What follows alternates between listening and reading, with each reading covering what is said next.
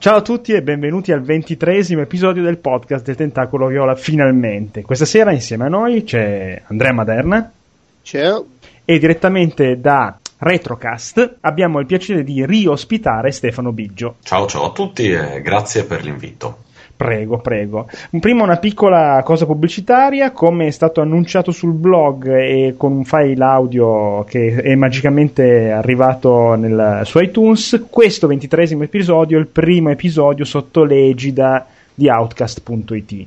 Poi a fine, a fine, puntata ci saranno tutti i contatti, comunque cambieranno i feed, cambierà il blog perché si va su Outcast, eccetera, eccetera, ma dire, dirò tutto al fondo che così non porto via tempo. Sì, che poi ca- cambieranno forse, cioè se ci stanno ascoltando probabilmente già se ne sono ovviamente se, ovviamente se ci state ascoltando vuol dire che siete sul feed giusto e bravi, molto bravi. Va bene, allora Stefano, un po' che non ci sentiamo, che non ci vediamo da queste parti, sì, come va? Tutto bene? Sì. Eh, abbastanza, come vi stavo accennando, appunto, io ho il terrore del volo, devo prendere un volo domani e questo mi sta, sta assillando il mio cervello da settimane e settimane, ma dovrei sopravvivere. Se non avete più mie notizie vuol dire che mi hanno internato dopo il volo, probabilmente. Ecco. O durante Quindi, il volo, che non si sa Durante... no, io, ecco, io, io, immagino sempre la scena dell'aereo più pazzo del mondo dove arrivano tutti i, tutti i passeggeri e mi prendono a schiaffi dicendo stia calmo, stia, stia calmo. sì, sì, Immagino... eh, con la fila nel, nel corridoio. Esatto, con la fila nel corridoio. Il mio obiettivo è quello, ecco. Ottimo. Bene, allora io direi di partire subito così pim pum pam. E, mh, l'altro giorno stavo leggendo una delle news sul prezzo ipotetico che potrebbe costare il Wii U sui 300 dollari e, e via così. No? Poi col fatto che ehm, la PlayStation Vita, PS Vita, in questo periodo la si trova so- ampiamente sotto i 200 euro in diverse eh, offerte di Megastore o GameStop o cose del genere, mi chiedevo, ma nel 2012, quando, cioè, per lanciare una console, a che prezzo bisogna lanciarla perché sia appetibile per il pubblico e soprattutto il prezzo è una cosa che eh, va di pari passo con il parco titoli, la potenza console o oggigiorno una cosa più importante o una cosa meno importante? Andrea, secondo te? Non ho Quant- capito la seconda parte della domanda. La facciamo dopo la seconda parte. ok. Quanto deve costare una console? Sì, non quanto so, deve io, costare? Io non ho mai ben presente quanto costino le console, non sono molto aggiornato, nel senso che tanto io poi alla fine le compro usate, uh, sotterfugi, è raro che compri una console nuova, è ancora più raro che la compri al lancio, per cui proprio boh, non lo so quanto deve costare una console eh, al lancio. Presumo meno del 3DS, visto che per venderla hanno dovuto tagliare il prezzo. Esatto, esatto, che eh, era uscito a 259 euro il 3DS, che insomma mi sembra io l'ho preso a 120, quindi... Però vabbè, lì è, è anche anche una console portatile, per cui sai, ci sta anche che il 360 lo compri a 200 euro, ci sta anche che uno dica ma perché devo comprare sto catorcio portatile a, a più di un 360? Eh, quello è un pensiero che secondo me è venuto a molti, eh, perché insomma mi sembrava, ma credo che sia l'impressione che fosse sovra, sovrapprezzato era palese. Ma, ma boh, non so, magari, magari, non lo era, eh, sovrapprezzato, però a livello no. di percezione uno cioè, l'utente hardcore dice, ma oh, non mi per il culo. Mi state a scippa al culo, come esatto, diceva sì, la cioè, monna. Anche le, le, casalinghe, le zie e le nonne hanno già il DS e dicono, ma siete scemi che devo spendere 250 euro per un'altra roba che c'ha il 3D, ma vaffa. Esatto, per, peraltro con l'R4 avevano le casalinghe il, 3, il DS. esatto. e, e, invece tu Stefano, quanto pe- cioè, una console nuova al lancio oggi fosse un Wii U, a quanto secondo te potrebbe piazzare Nintendo per poterla vendere a qualcuno che non siano i suoi nipoti? Nipoti e me. Esatto. Allora, secondo me il, il, Wii, almeno in generale, cioè da Nintendo, dopo l'esperienza del Wii, secondo me dovrebbe cercare di tenere i prezzi bassi, il più basso possibile, per cercare di convincere anche quell'utenza casual a livelli assurdi, appunto la casalinga di Voghera che si è presa il Wii e ha solo Wii Sport, a comprarsi un'altra console. Cioè, secondo me dovrebbero, se vogliono accapararsi anche quell'utenza esclusi gli hardcore ad esempio che probabilmente se la comprano comunque anche se costa un po' di più ma dovrebbero volare no, eh. no dico magari si sveglia e uno si rende conto che è una console che effettivamente riesce a soddisfare eh. le, le, necessità di tutti e due però devono cercare di tenersi il pubblico casual e questo sicuramente con un prezzo alto non è, non è il massimo oppure fanno una manovra cioè o tirano fuori una cosa stile Apple che minchia la puoi sparare a 800 euro e se la comprano tutti Eh. comunque vendendosi anche il culo, ma non penso. Eh, non penso. Ecco, cioè, quindi secondo me per, per quanto riguarda il Wii U dovrebbero tenersi molto bassi, per eh, PS4 e Xbox 720 magari dovrebbe essere, insomma, non- un prezzo preciso non saprei, forse intorno ai 300 euro, una cosa così, Eh. ma forse, insomma, al lancio questo, al lancio però ci ficcherei dentro anche tipo un gioco almeno, insomma. Cioè- Beh, su- su- sul Wii U c'è da dire che loro hanno la mossa segreta. Se al lancio buttano fuori un New Super Mario Bros. hanno venduto 20 milioni. È vero. Quello è vero, c'hanno la, c'hanno la smart bomb. Sì, esatto. Poi se ci mettono anche un Mario Kart, ehi! Eh, dovrebbe essere, dovrebbero essere come dei cheat quelli, cioè tipo per la Nintendo è vietato fare al lancio queste Esatto. cose qui perché non è giusto. Cioè. Comunque è bellissimo vedere in televisione ancora le pubblicità dei giochi Nintendo usciti 4 anni fa, 3 anni fa, come se fossero nuovi adesso. Cioè, Sì, eh, perché i giochi Nintendo sono come la Coca-Cola, non è che invecchiano, continuano a venderli. Sì, sì, beh, difatti sono gli unici che anche su play.com trovi scontati pochissimo, eh, li trovi sempre a un prezzo molto più alto. Ovviamente non sto parlando di eh, Giulia Passione, sto parlando di appunto Mario Kart eh, e Galaxy e quella roba lì.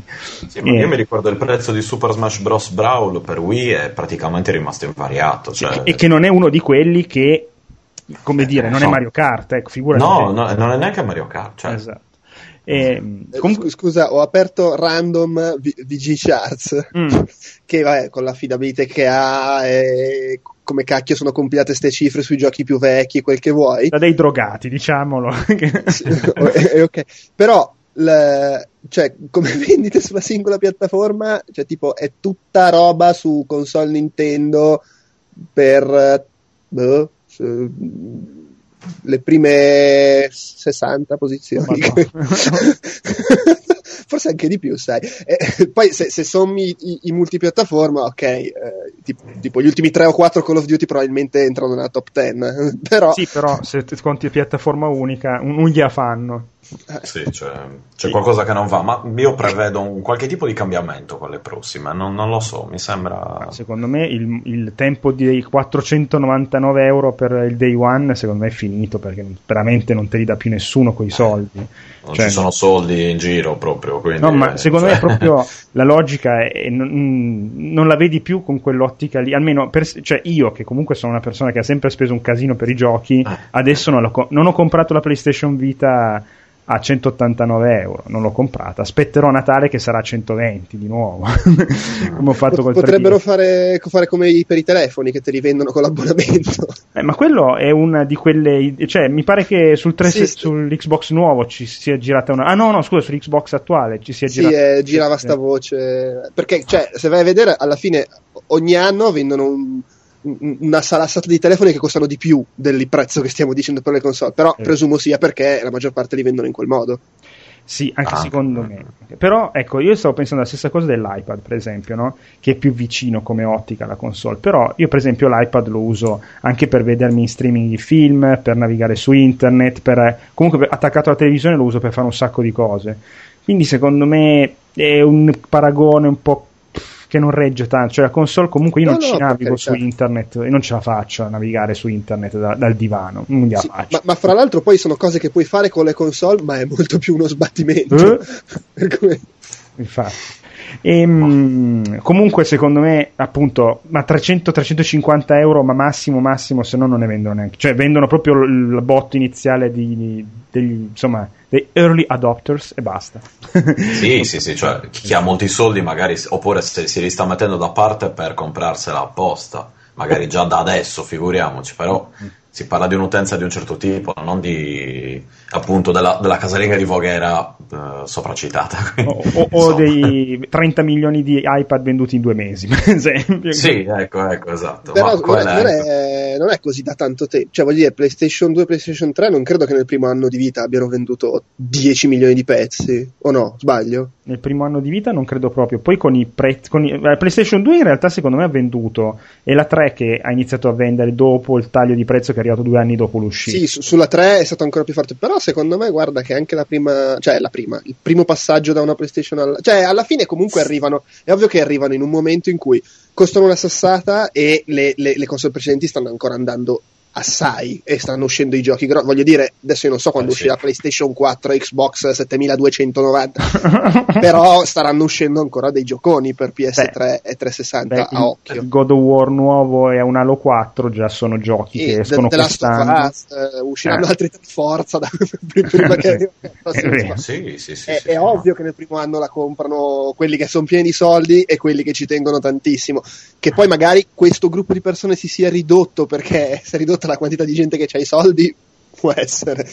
Eh sì, ma più che altro secondo me è anche un, un tot di persone che cre- diventando più vecchie, no- non lo so, ma io ho l'impressione che i giovani non ha, cioè ci sia un numero, una massa critica minore eh, che, spe- che vuole spendere tutti quei soldi per una console e soprattutto 60 euro a gioco, perché anche questo non è che... Poi c'è sempre la faccenda, insomma, di, di iPhone, iPad e, e Androidate varie che pri- prima o poi sostituiranno definitivamente le console. Eh, comunque, no, lo- per esempio, io sto giocando, lo dico dopo, sto giocando al terzo capitolo di Modern Combat, Mod- la copia di Modern Warfare, e comunque, insomma, ha il suo perché quell'affare per 5 euro. Comunque, e invece, par- passando invece a un lato più software, no? io adesso che mi sono comprato il PC nuovo, ho finalmente riscoperto Steam eh, e ho scoperto Origin, GOG eh, e tutti i simpatici store online, no? Scusa, quanto hai speso per il PC nuovo? No, perché hai appena detto che non vuoi comprarti la console perché costa tanto. E no, ma il PC mi serve perché mi si è rotto l'altro, non è che l'ho comprato solo per Eh, giocare. certo, sì. È come quando. Ah, no, ma mi serve per studiare, mamma. Esatto. Beh, ho usato uno stratagemma che non sto qua a spiegare per Ah. rompere l'altro, però. Dal 91 che utilizziamo questa scusa ormai. Ma io credo di essere riuscito a convincere i miei che il Commodore 64 poteva avere delle. Forse anche il Commodore 16. Oh, guarda che ci facevi dei programmi di matematica bellissimi, eh. No, no, come- eh, Tra l'altro, io li ho fatti, eh, assolutamente. dei listati di 40 pagine, tutti sbagliati che arrivavi al fondo e non funzionava niente, non capivi Esatto. il perché. Mamma mia. Mamma mia. Vabbè, perché ti ho interrotto. No, comunque dicevo che eh, questi negozi online secondo me hanno una doppia faccia, nel senso che hanno un sacco di offerte, soprattutto sono una vetrina per giochi eh, indie molto belli tipo Lone Survivor, insomma comunque una serie di titoli che non vedresti mai, eh, ovviamente scatolati nei negozi, però per uno che ci si avvicina, secondo me sono anche in parte una fregatura. Tipo, se uno vuole, si vuole comprare Need for Speed Shift 2, per esempio, su Steam lo paga 20 euro in più che da Play.com. Quindi, cioè, io non, non so, non, ci tro- non trovo che siano proprio questa figata assurda che sembra al mondo. Non so cosa ne pensate voi, però Origin non ne parliamo, che ha dei prezzi fuori da... Cioè, la roba di Electronic Arts, insomma, cioè, eh, Battlefield 3 sta ancora a 59 euro tra un po', è uscito a novembre, insomma. Eh, non Ma- so. ma scu- tu intendi come percezione nostra di come compriamo i giochi o No. come funziona il meccanismo? Perché No. cioè, un conto è quello che vediamo noi, noi vediamo costa 20 di euro di più, vaffanculo lo prendo su Play, a meno che per te l- l- il fatto di scaricare subito il gioco invece di aspettare che te lo spediscano e vai a sapere magari anche il fatto di non avere dei pezzi di cartone di plastica in giro per casa valga 20 euro. No, essere. non vale 20 euro. Beh, però a parità di prezzo c'è chi preferisce non avere scatolame per casa No. robe del A genere. parità di prezzo, anch'io preferisco avere il fatto che ho pigiato mezz'ora dopo ce l'ho sul Esatto, computer. sì, sì, assolutamente. No, perché questa, già questa cosa sembra tipo sacrilegio a certe persone. No, quello lo Se questo capisco. è uguale, allora prendo l'oggetto fisico. Perché tanto fanno cagare gli oggetti fisici che ti vengono adesso. Poi tanto, per esempio, il gioco per PC con sto cazzo che lo dai indietro usato a qualcuno. Insomma, quindi- Oltretutto. Però il problema è anche, cioè, da un lato eh, è, è- è normale perché è quello che- a cui abbiamo accesso, però è un po' sbagliato forse prendere a confronto i prezzi che fanno i vari negozi online, tipo Play così, perché vabbè. eh, barano, cioè nei cheat Anche loro. eh.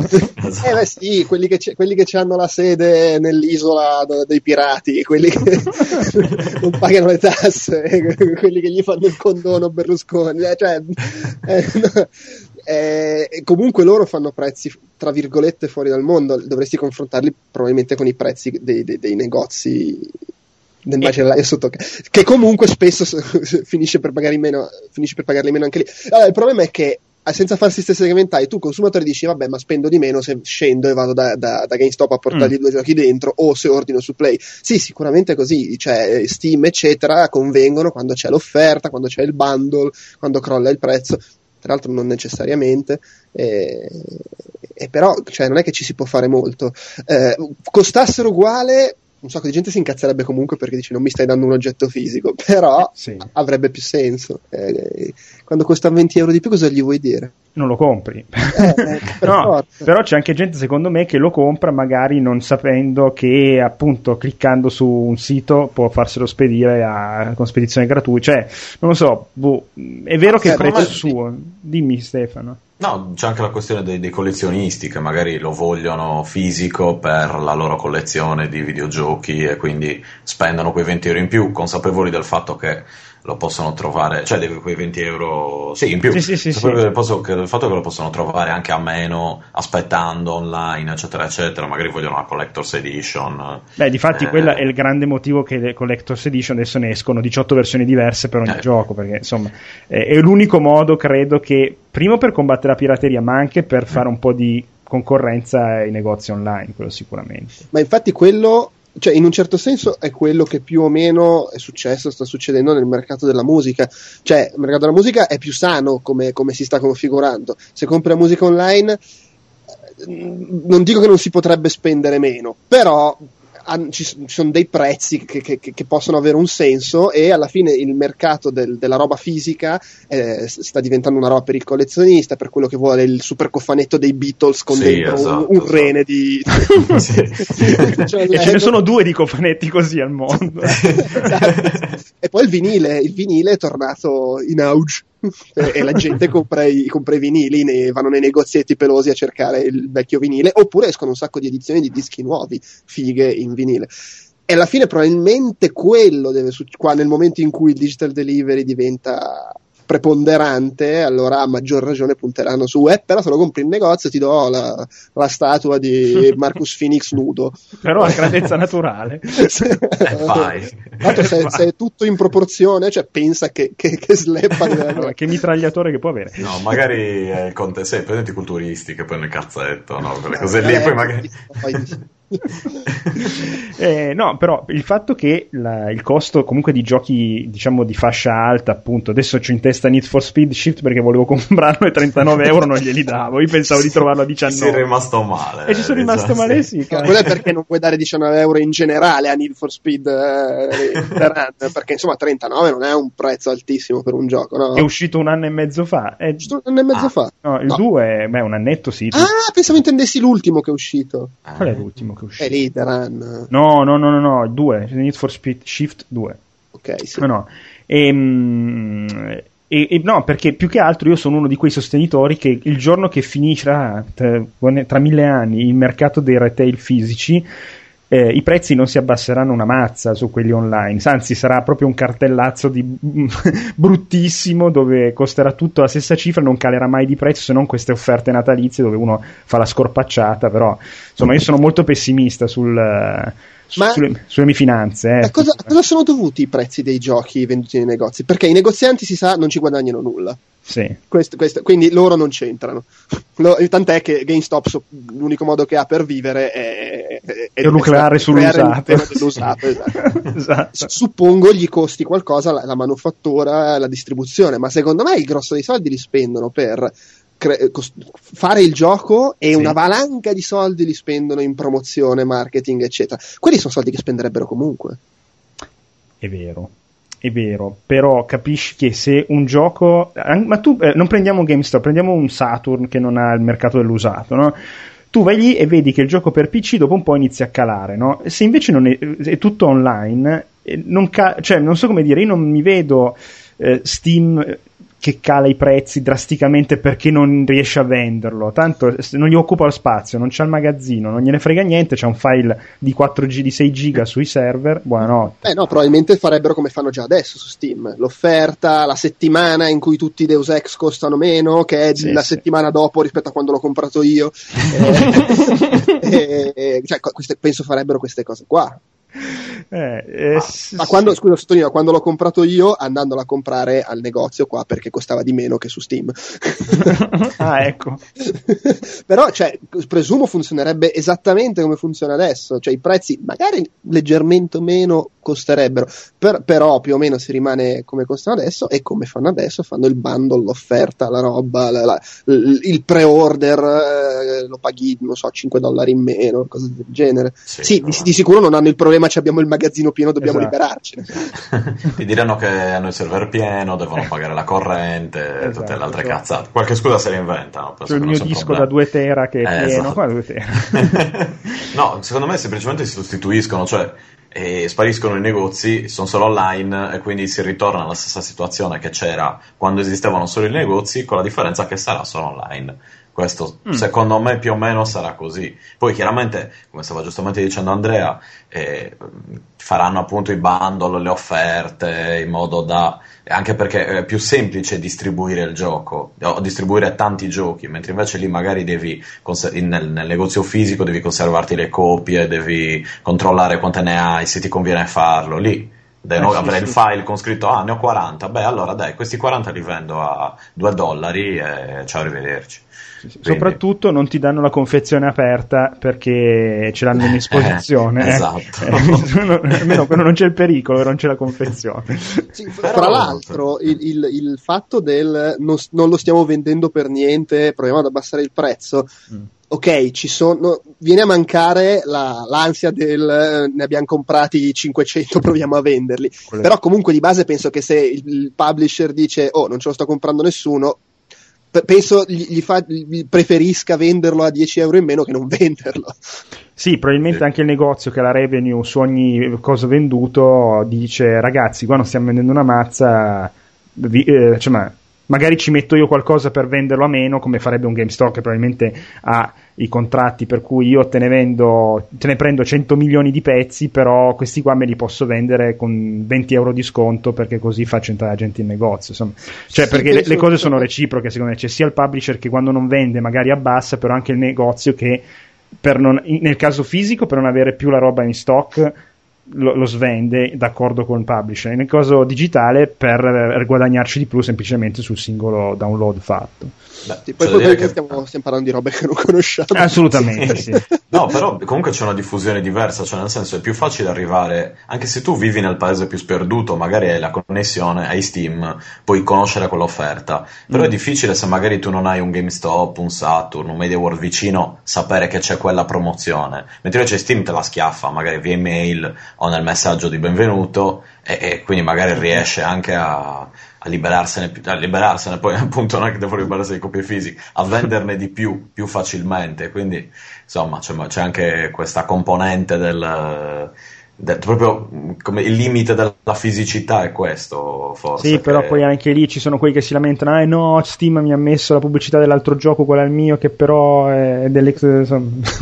quello è, è come sì. pagare la tangente a GameStop perché ti mette il cartonato del gioco ovviamente, sì, ovviamente. sì, sì, sì, infatti, il, il, problema è che tutto questo poi però scompare usato e quindi si vende meno perché cioè, io adesso no, no, non lo so le cifre però immagino che una grossa quantità dei, dei giochi venduti al day one alla fine vadano venduti perché arrivano sono quelli che portano indietro l'usato per pagarli poco.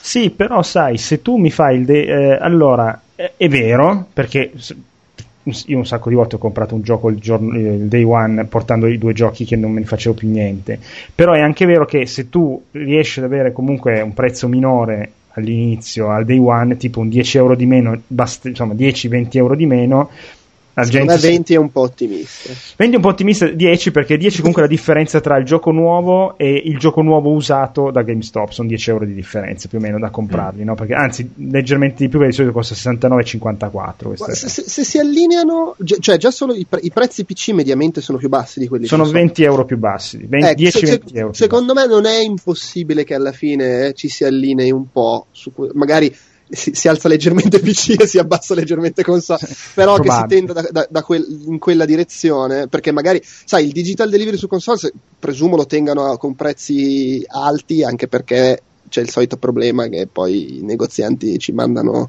le bombe sotto casa esatto. gli sgherri però magari può, può, anche essere che succeda quello che i prezzi tendono ad allinearsi un po' con quelli PC non, non so se crederci, non so se sperarci. Ma secondo me, allineando, allineandosi leggermente, molta gente che non comprerebbe il day one senza usato lo comprerebbe lo stesso. Il fatto dell'usato, comunque, come ben sappiamo, va a alimentare solo le catene senza dare un cacchio a, a chi l'ha fatto. Quindi, in realtà, il mercato è drogato da quel punto di vista lì. Cioè, il, il, il publisher non ha nessun beneficio che esista l'usato. Probabilmente gli, fa, gli, va quasi meglio che eh, ci sia solo il digital, anche se forse al day one vende un po' di meno, però un'onda più lunga di un prezzo più alto sempre. Non lo so. Boh. Beh, però magari facendo sparire l'usato, allora loro iniziano a. Magari appunto chi vuole comprarsi un gioco aspetta che scenda il prezzo. Quindi magari se tutti fanno così, eh, loro si vedono costretti a. Falliscono. Oh, no, no, no, no dico... Se fanno così giocheremo solo giochi indie. Esatto. no, dico, magari loro si vedono, tra virgolette, costretti ad abbassare il prezzo iniziale oppure a fare degli sconti prima, cioè ad apprezzarlo in anticipo, dato che uno non ha più la possibilità di renderlo indietro, di venderlo usato su eBay per dire, insomma, mm. magari cambia un po' anche la gestione da parte loro per eh, cause di forza maggiore mm, nostra in questo caso, però e andiamo di pre-order uh, con 20 euro di sconto se lo preordini un anno prima. Che eh, poi esatto. diventa come Kickstarter praticamente, diventa sì. una versione insomma, mainstream di Kickstarter. Esatto. Però beh, a quel punto, cioè, se, se, mi fanno un gioco che mi interessa io lo faccio anche, eh, non c'è nessun problema. Ma io sinceramente, insomma, prima voglio vedere, poi ti do i soldi, che cazzo. E... Eh. No, dipende, dipende, dal gioco, cioè, proprio dipende molto dal gioco. Eh. Ma molto, eh. Cioè. Ma molto. Comunque, tutti questi ah. discorsi si basano sul fatto che questi guadagneranno di meno. Il 90% di quello che abbiamo detto è che questi prenderanno meno soldi, che se vogliamo è sempre parte del discorso eh, si tende al modello iPad, eh, iOS sta cambiando il mercato, ormai solo quelli che fanno i Call of Duty e i Battlefield si possono permettere le, le giga produzioni perché tutti, tutti, i giochi medi falliscono e finiremo ad avere eh, Call of Duty, Battlefield, FIFA, Madden e quattro altre cose che escono tutti gli anni e poi i giochi indie. Ma... Mario, ovviamente Mario. Beh, Mario vabbè, domina tutto. Da, da solo sono dieci giochi sicuri la generazione. esatto. No, no, beh, comunque io gli indie devo dire che non, non, è che li cagassi tanto una volta, però ho scoperto un mondo bellissimo. Cioè, chi, a un certo punto chi se ne frega di Gears of War, se posso anche dirlo, eh però comunque. Sì, sì, ma allora, secondo il, il, il, pe- cioè, il peccato, tra virgolette, eh, in- la cosa degli indie è bella soprattutto perché in realtà si stanno creando un po' due, due, diversi tipi di indie. Ci sono gli indie, quelli con un po' più soldi, che fanno le, le, robe anche poi a cui si interessano i grossi publisher e finiscono per essere pubblicate da Electronic Arts, Microsoft, eccetera. E poi ci sono proprio le cose indie con la, con la grafica che sembra disegnata con la penna e, e, e che sono bellissimi, eh, attendiamoci. La cosa secondo me che un po' rischia di essere un peccato è che in, in questo sistema le, i, i, le mega produzioni finiscono per diventare sempre di più le cose tipo faccio un Assassin's Creed all'anno, un Call of Duty all'anno, mm. eh, Dead Space ce l'ha fatta, uno su mille ce la fa, però spa- rischiano di sparire quelli che magari hanno un po' meno soldi ma provano a fare le cose ganze, cioè un gioco come Dishonored credo sia l'unica nuova IP che esce quest'anno se esce quest'anno perché... magari mi sfugge qualcosa però è un po' questa la situazione che sta venendo fuori. Sì sì sì. Concordo, concordo, ed è un po' un peccato francamente anche perché poi se l'unico esempio di una roba che non è un seguito è una roba che sembra perlomeno figa come sembra figo Dishonored eh, vorrei vederne di più. Eh sì. Eh, lo so però è, è, è, è, la stessa roba che succede al cinema, voglio dire, ormai escono otto film dei Vendicatori, per il terzo Transformer, fanno il prequel Beh. di Alien, eh, il film tratto dal libro famoso. E d'altronde però è anche logico, sono produzioni che costano talmente l'ira di Dio che o, cioè, o vai sul sicuro o, o, non ne fai più, mai più. No, certo, il eh. problema è che però se continuano a buttare... Cioè, eh, è, si, si, il discorso è sempre quello, te, rischiano di svanire un po' queste produzioni di mezzo, medio-alte, perché comincia a costare troppo fare la produzione medio-alta, e allora devi, mm-hmm. devi puntare sul sicuro. Cioè. E, ehm, bene, dopo che pagheremo una console a meno di 300 euro perché abbiamo deciso noi, arriviamo al secondo argomento che è l'arrivo finalmente di Diablo 3 dopo 1200 miliardi di anni, ovvero 12, se non erro 10. E, però ovviamente, come sempre capita quando c'è un evento di questo tipo, i server sono pieni zeppi di gente e la roba non funziona. Quindi eh, è capitato anche che su Metacritic ci fosse il solito massacro ultimamente che arriva appena c'è qualche cosa che non va, ci sono gli utenti che iniziano a dare gli uno, i due, così, per simpatia. È capitato con Mass Effect. Probabilmente in Electronic Arts dicono, ah, meno male che è uscito Diablo 3, così nessuno era più... si sono distratti. È la tecnica, sai, tipo il governo Bush dice facciamo la guerra per non far pensare alla, esatto. alla merda che stiamo passando economicamente. Capito? Infatti probabilmente ci sarà una, una cosa stampa, un, un, ufficio stampa che di Electronic Arts dirà ma no, ma il DLC gratis non esce, sarà a pagamento. Però nessuno lo sa perché sono tutti a bestemmiare contro Diablo 3. Contro... No, forse c'è il DLC di Diablo 3 dove ti spiegano perché non stava funzionando. No? Esatto. A pagamento, però. Comunque, questo è il problema. Cioè, praticamente, per chi non lo sapesse, ma credo poca gente, Diablo 3 è un gioco, ovviamente, con grande parte single player, ma anche grande parte multiplayer, che però si può essere giocato solo stando costantemente online. Ovviamente, se ci sono i server bloccati o giù o irraggiungibili, tu non giochi al gioco. Questo mi sembra abbastanza facile. Ma mh, perché secondo voi Blizzard ha fatto. cioè, perché c'è questa voglia di dover obbligare la gente a stare online sempre e comunque eh, per giocare anche in single player? Cioè, è solo un motivo di protezione o c'è. Contro i cheater, contro i cheater. Contro, no, perché poi leggevo appunto che c'è tutta la parte di, eh, ass, insomma, di oggetti che si vendono, quindi cioè, la persona costantemente online ha più probabilità di essere colpita da eh, dei messaggi del gioco, no?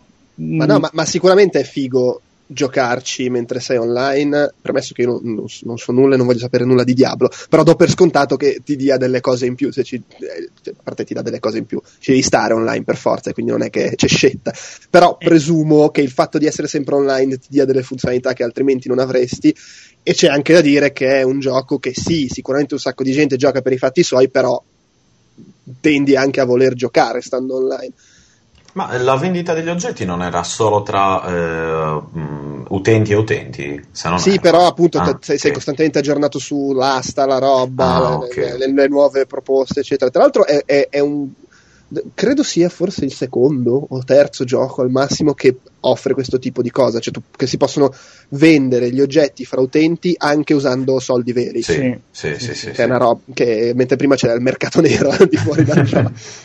Eh, però scusa, su, su, World of Warcraft, um, come dire, c'è sempre l'asta, la vendita degli oggetti, non, non in cambio di soldi, ecco, salvo appunto sì, sì. In, nel caso di mercato nero. Però tu potevi, come dire, volendo potevi stare online e seguirti tutto, oppure stavi disconnesso, insomma, non è che avessi... Cioè il principio è identico, mi sembra, nel senso... Sì, sì, sì. Eh, cioè, non è un grosso problema anche se stai offline, se vuoi stare online come dire, affari tuoi, ecco, non è... E, e, no, ma a Diablo 3 non ci puoi giocare offline, cioè non Beh, puoi stare staccato. Of Warcraft, Appunto, no, sì, sì, ma World of Warcraft è un morb... Ma infatti il problema è, que- ma è il solito problema di, di, di, di di come viene venduta la roba, cioè l- loro vogliono che tu stai online e se non ti va bene non comprare il gioco e non rompermi i coglioni.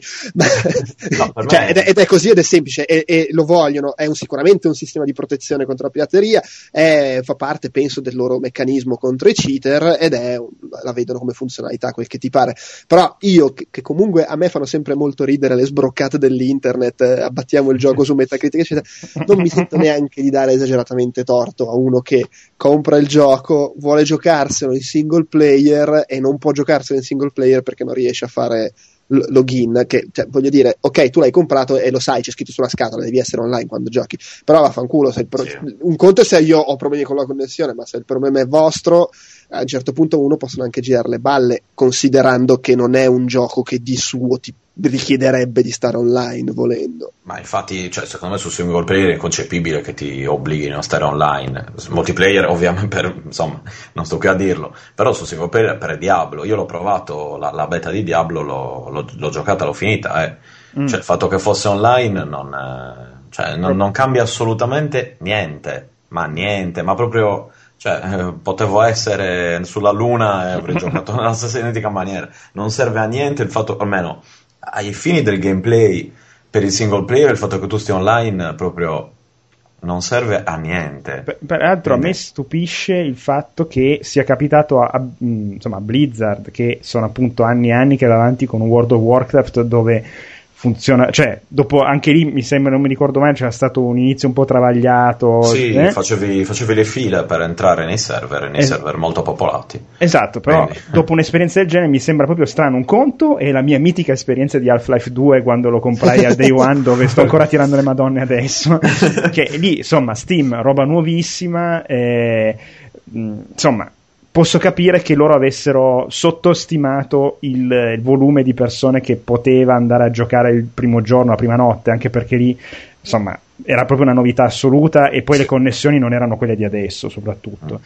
Però una, una casa come Blizzard, che eh, è anni che fa, va, campa solo di roba online, mi è sembrato proprio strano e ridicolo. Cioè io, le, io eh, ma, ma, probabilmente non avevano mo- cioè magari è proprio un problema, adesso io non lo so, non, non, non, non me ne intendo, però se proprio Blizzard crolla in questo modo, eh, magari è perché allora, è così e punto. Cioè, quando ti allora arrivano all'improvviso ho... i milioni di persone che lo stesso giorno si fanno, fanno login, è un casino.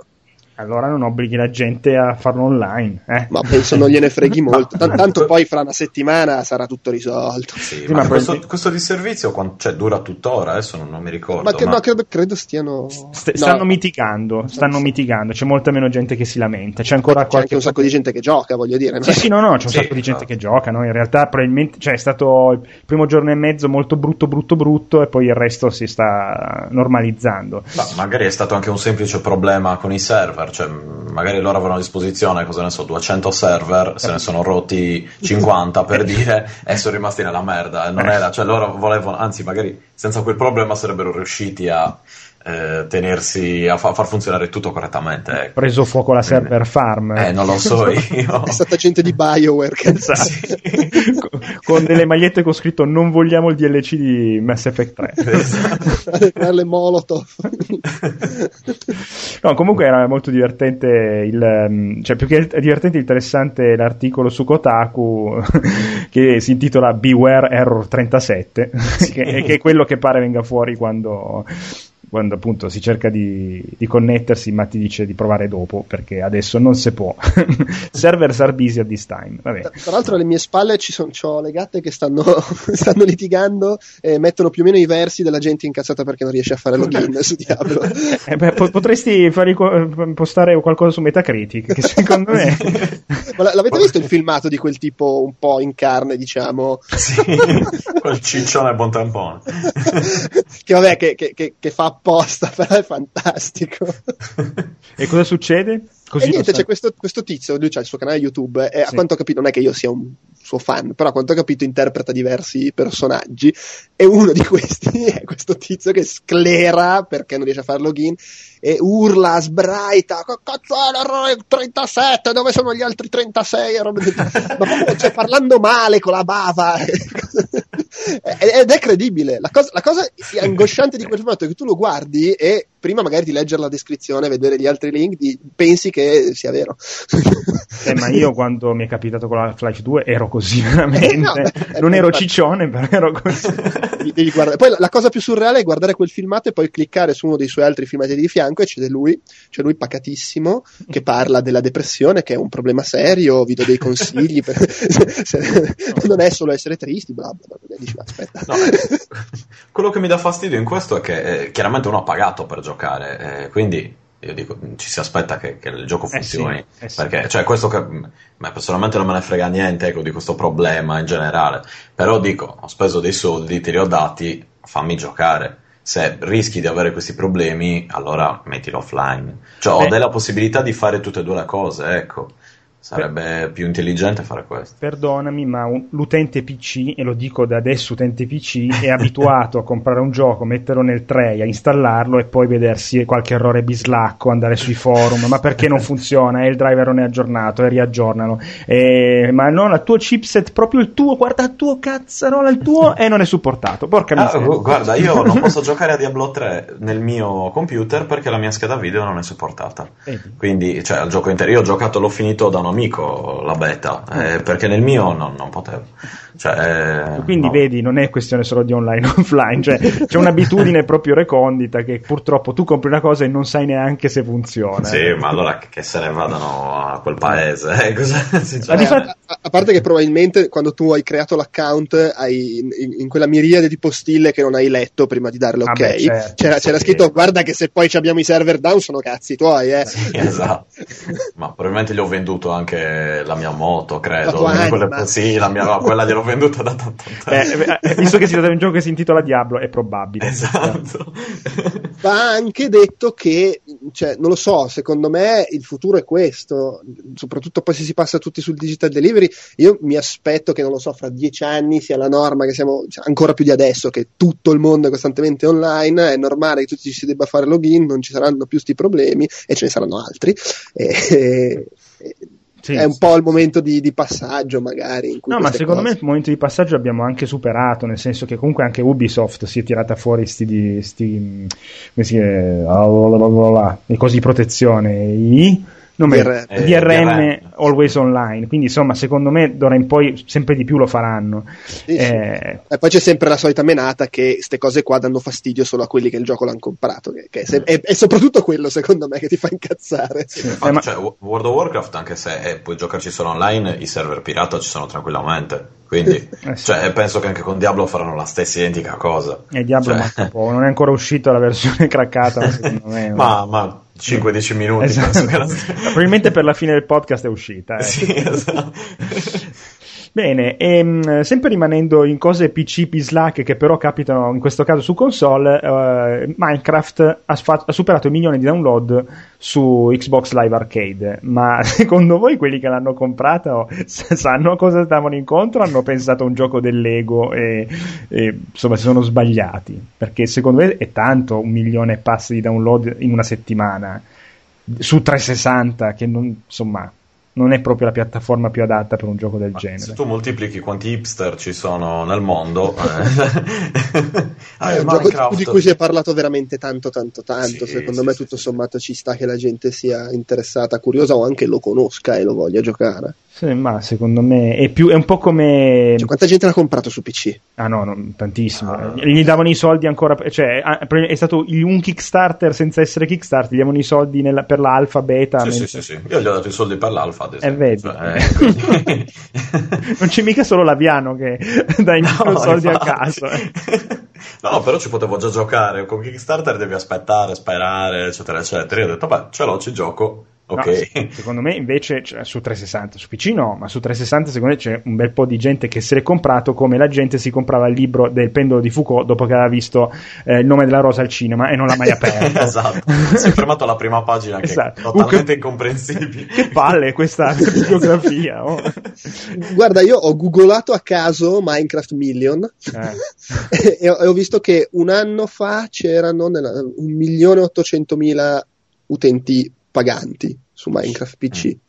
Ah, beh, pensavo di più sinceramente. Per, che- per un totale di circa 33 milioni di dollari fatti. Sì, no, beh, Eh. va bene, sono soldi. No, no, però pensavo fossimo su più milioni di copie vendute, visto quanto se ne è parlato in ambito PC. No, no, beh, certo. Però, e tra l'altro, eh, quando era ancora in alfa, già 800.000 l'avevano comprato. Tra cui Stefano.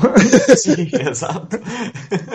E, boh, non lo so, cioè, più che altro magari uno non si aspetta che il pubblico Xbox sia altrettanto ricettivo per questo io- tipo di cose. Non me l'aspettavo. Cioè, Però è anche vero che i cloni di Minecraft il canale indie de- de- del 360 vanno che è una bellezza.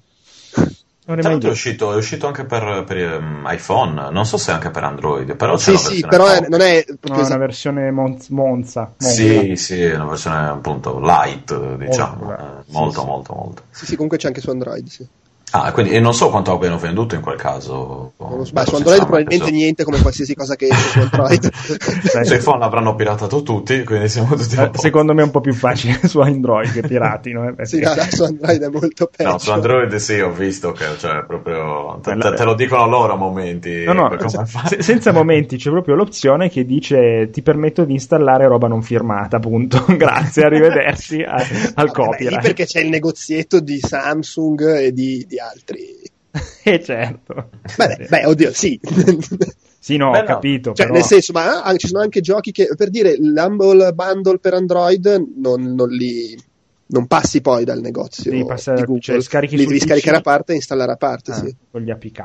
Cioè, ha anche senso per le robe legali questa cosa. Poi è chiaro che No, no, beh, è un aiuto, cioè, nel senso, permette a tanta gente di fare delle cose diverse senza finire nell'agonia dei negozi di Google eh, o anche Amazon mi sembra che abbia un negozio di roba tra Android. l'altro sì che ha anche le esclusive. Eh, Plants vs Zombies è stato per credo un anno esclusiva su, su Android esclusiva del negozio Amazon che Ah. per inciso c'è solo in America e quindi gli americani potevano comprarlo. Eh, tra l'altro io sempre googlo a caso mentre parliamo, a quanto pare la versione iOS, la Pocket Edition di Microsoft ha venduto eh, questo articolo è di sette giorni fa 700.000 copie. Che non costava neanche poco quando è uscita, perché volevo prenderla e ho detto, ma anche no, perché mi sembra che costasse 2,5 euro, e mezzo, roba del genere. Quindi, Tra l'altro in questo stesso articolo dicono che la versione PC sta a 4 milioni adesso. è eh. molto... e, e nello stesso articolo dicono che esiste la razza dei rettiliani, eh? No, vabbè, magari ci, ci, è arrivata a 4 milioni, non ne ho idea, No, però. No, ecco, a- eh, su PC hai detto? su PC Eh beh. 5.000 5.000 Minecraft Pocket Edition venduti in un giorno. Eh. Eh, no, beh, però 4 milioni mi- ade- oggi come oggi mi torna più sensata, visto che ce n'è un milione solo su 360, cioè mi sembrava un... Beh, ma la- quel milione 8 era di un anno fa. era vecchio, sì sì, no, beh, E da comunque... 4 milioni nell'ultimo anno. C'è anche da dire che l'anno scorso è uscita la versione finale e può essere che un sacco di gente abbia detto Ah, è finalmente uscito Minecraft. C'è gente che giocava da due anni e mezzo, però... Eh, No, poi ecco. magari anche un po' di marketing, un po' di pubblicità fatta dopo che è uscito, poi anche se le diatribe con Bethesda per la questione di scroll, Sì, magari hanno aiuta. fomentato esatto, una certa, un certo giro di, di- di- di soldi da- dal punto di vista del marketing. Poi, poi, come dice lo stesso Notch, loro non sono più indie. Beh, Eh, almeno uno che lo ammette. Eh, cioè- poi di un gioco che era sul palco eh, de- della conferenza dei tre dell'anno scorso. Eh, eh, quando arrivi lì probabilmente non sei molto indie. No. www non c'era.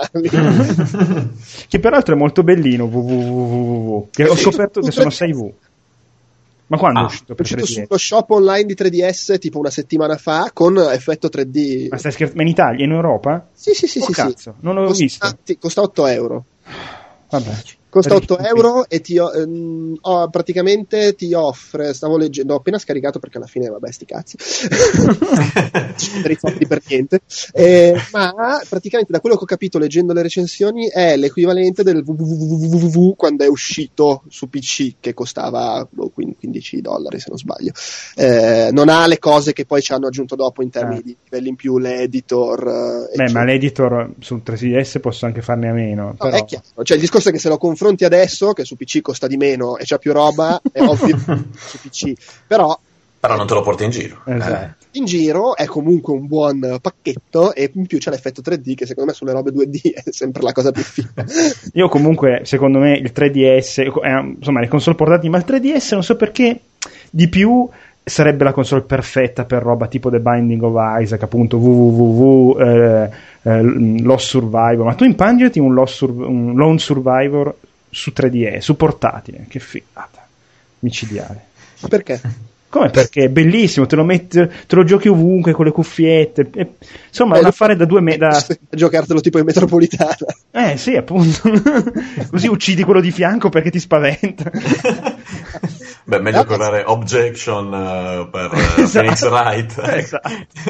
Su, su 3DS c'è il problema che mi sembra che in generale gli sviluppatori indie non abbiano grande amore per Nintendo, visto come è andata su WiiWare. Eh, beh, sì. E, e ci sono quelli di- che stanno facendo Baldur's Gate, eh, le riedizioni di Baldur's Gate, che non mi ricordo adesso c'ho un vuoto, non mi ricordo qual era il gioco. Avevamo comunque pubblicato un gioco su WiiWare e tipo non ne vogliono sapere neanche ma lo fate anche per Wii U? Ma tu sei scemo!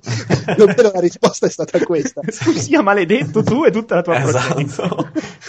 tra l'altro poi che diavolo c'è. no, non diavolo Baldur's Gate esce per qualunque piattaforma compreso l'iPad ma non per, per Nintendo. Cioè. E, e, dire che The Binding of Isaac, se non fosse leggermente, come dire, di tematiche così, sì. o così, forse potrebbe anche uscire. Però, Guarda, scusa, do i dettagli perché mi sembra anche interessante. Erano quelli che avevano fatto la conversione di MDK2 su Wii. Ah. Oddio, sì. E uh, erano andati. Innanzitutto era stato uno sbattimento perché c'era il limite di download di 40 megabyte, quindi hanno dovuto comprimere, ridurre tutto. Nove mesi per avere la certificazione. Madonna, eh sì Dopodiché l- l'accordo base WiiWare è che finché non vendi 6.000 copie non prendi un soldo. Madonna. E loro hanno venduto 6.000 copie. Giapponesi, sono giapponesi, lasciamoli eh, nella loro isola ci sono accordi del genere, per di più in un contesto in cui i giochi non sono pubblicizzati, non riesci a trovarli perché è un casino di interfaccia, non vendi 6.000 copie e ti sei fatto il culo per niente. Ora, questo no, non è che magari non, il tipo non sa come sarà su Wii U e magari su Wii U sarà una figata, però capisco anche che dica, sai che è, andatevene a cagare. Eh sì, sì. Cioè, magari ci pensiamo due volte prima di pubblicarlo. Eh. Cioè, e andate a cagare lo stesso. E andate a cagare comunque. Per... Vi ricordate di quella volta? Andate a cagare. Però sì, magari su PlayStation Vita potrebbe esserci più spazio. Insomma, mi sembra che fra Minis e, e PlayStation Network in generale alla gente piaccia pubblicare i giochi. Sì, ma poi Sony mi sembra un po' più aperta, vedi anche con Valve comunque che gli ha permesso di fare una cosa che poi non ha più avuto seguito, però almeno insomma. Va bene, allora io direi che possiamo passare, finita questa parte in- introduttiva di quattro cazzate, eh, possiamo passare ai giochi giocati.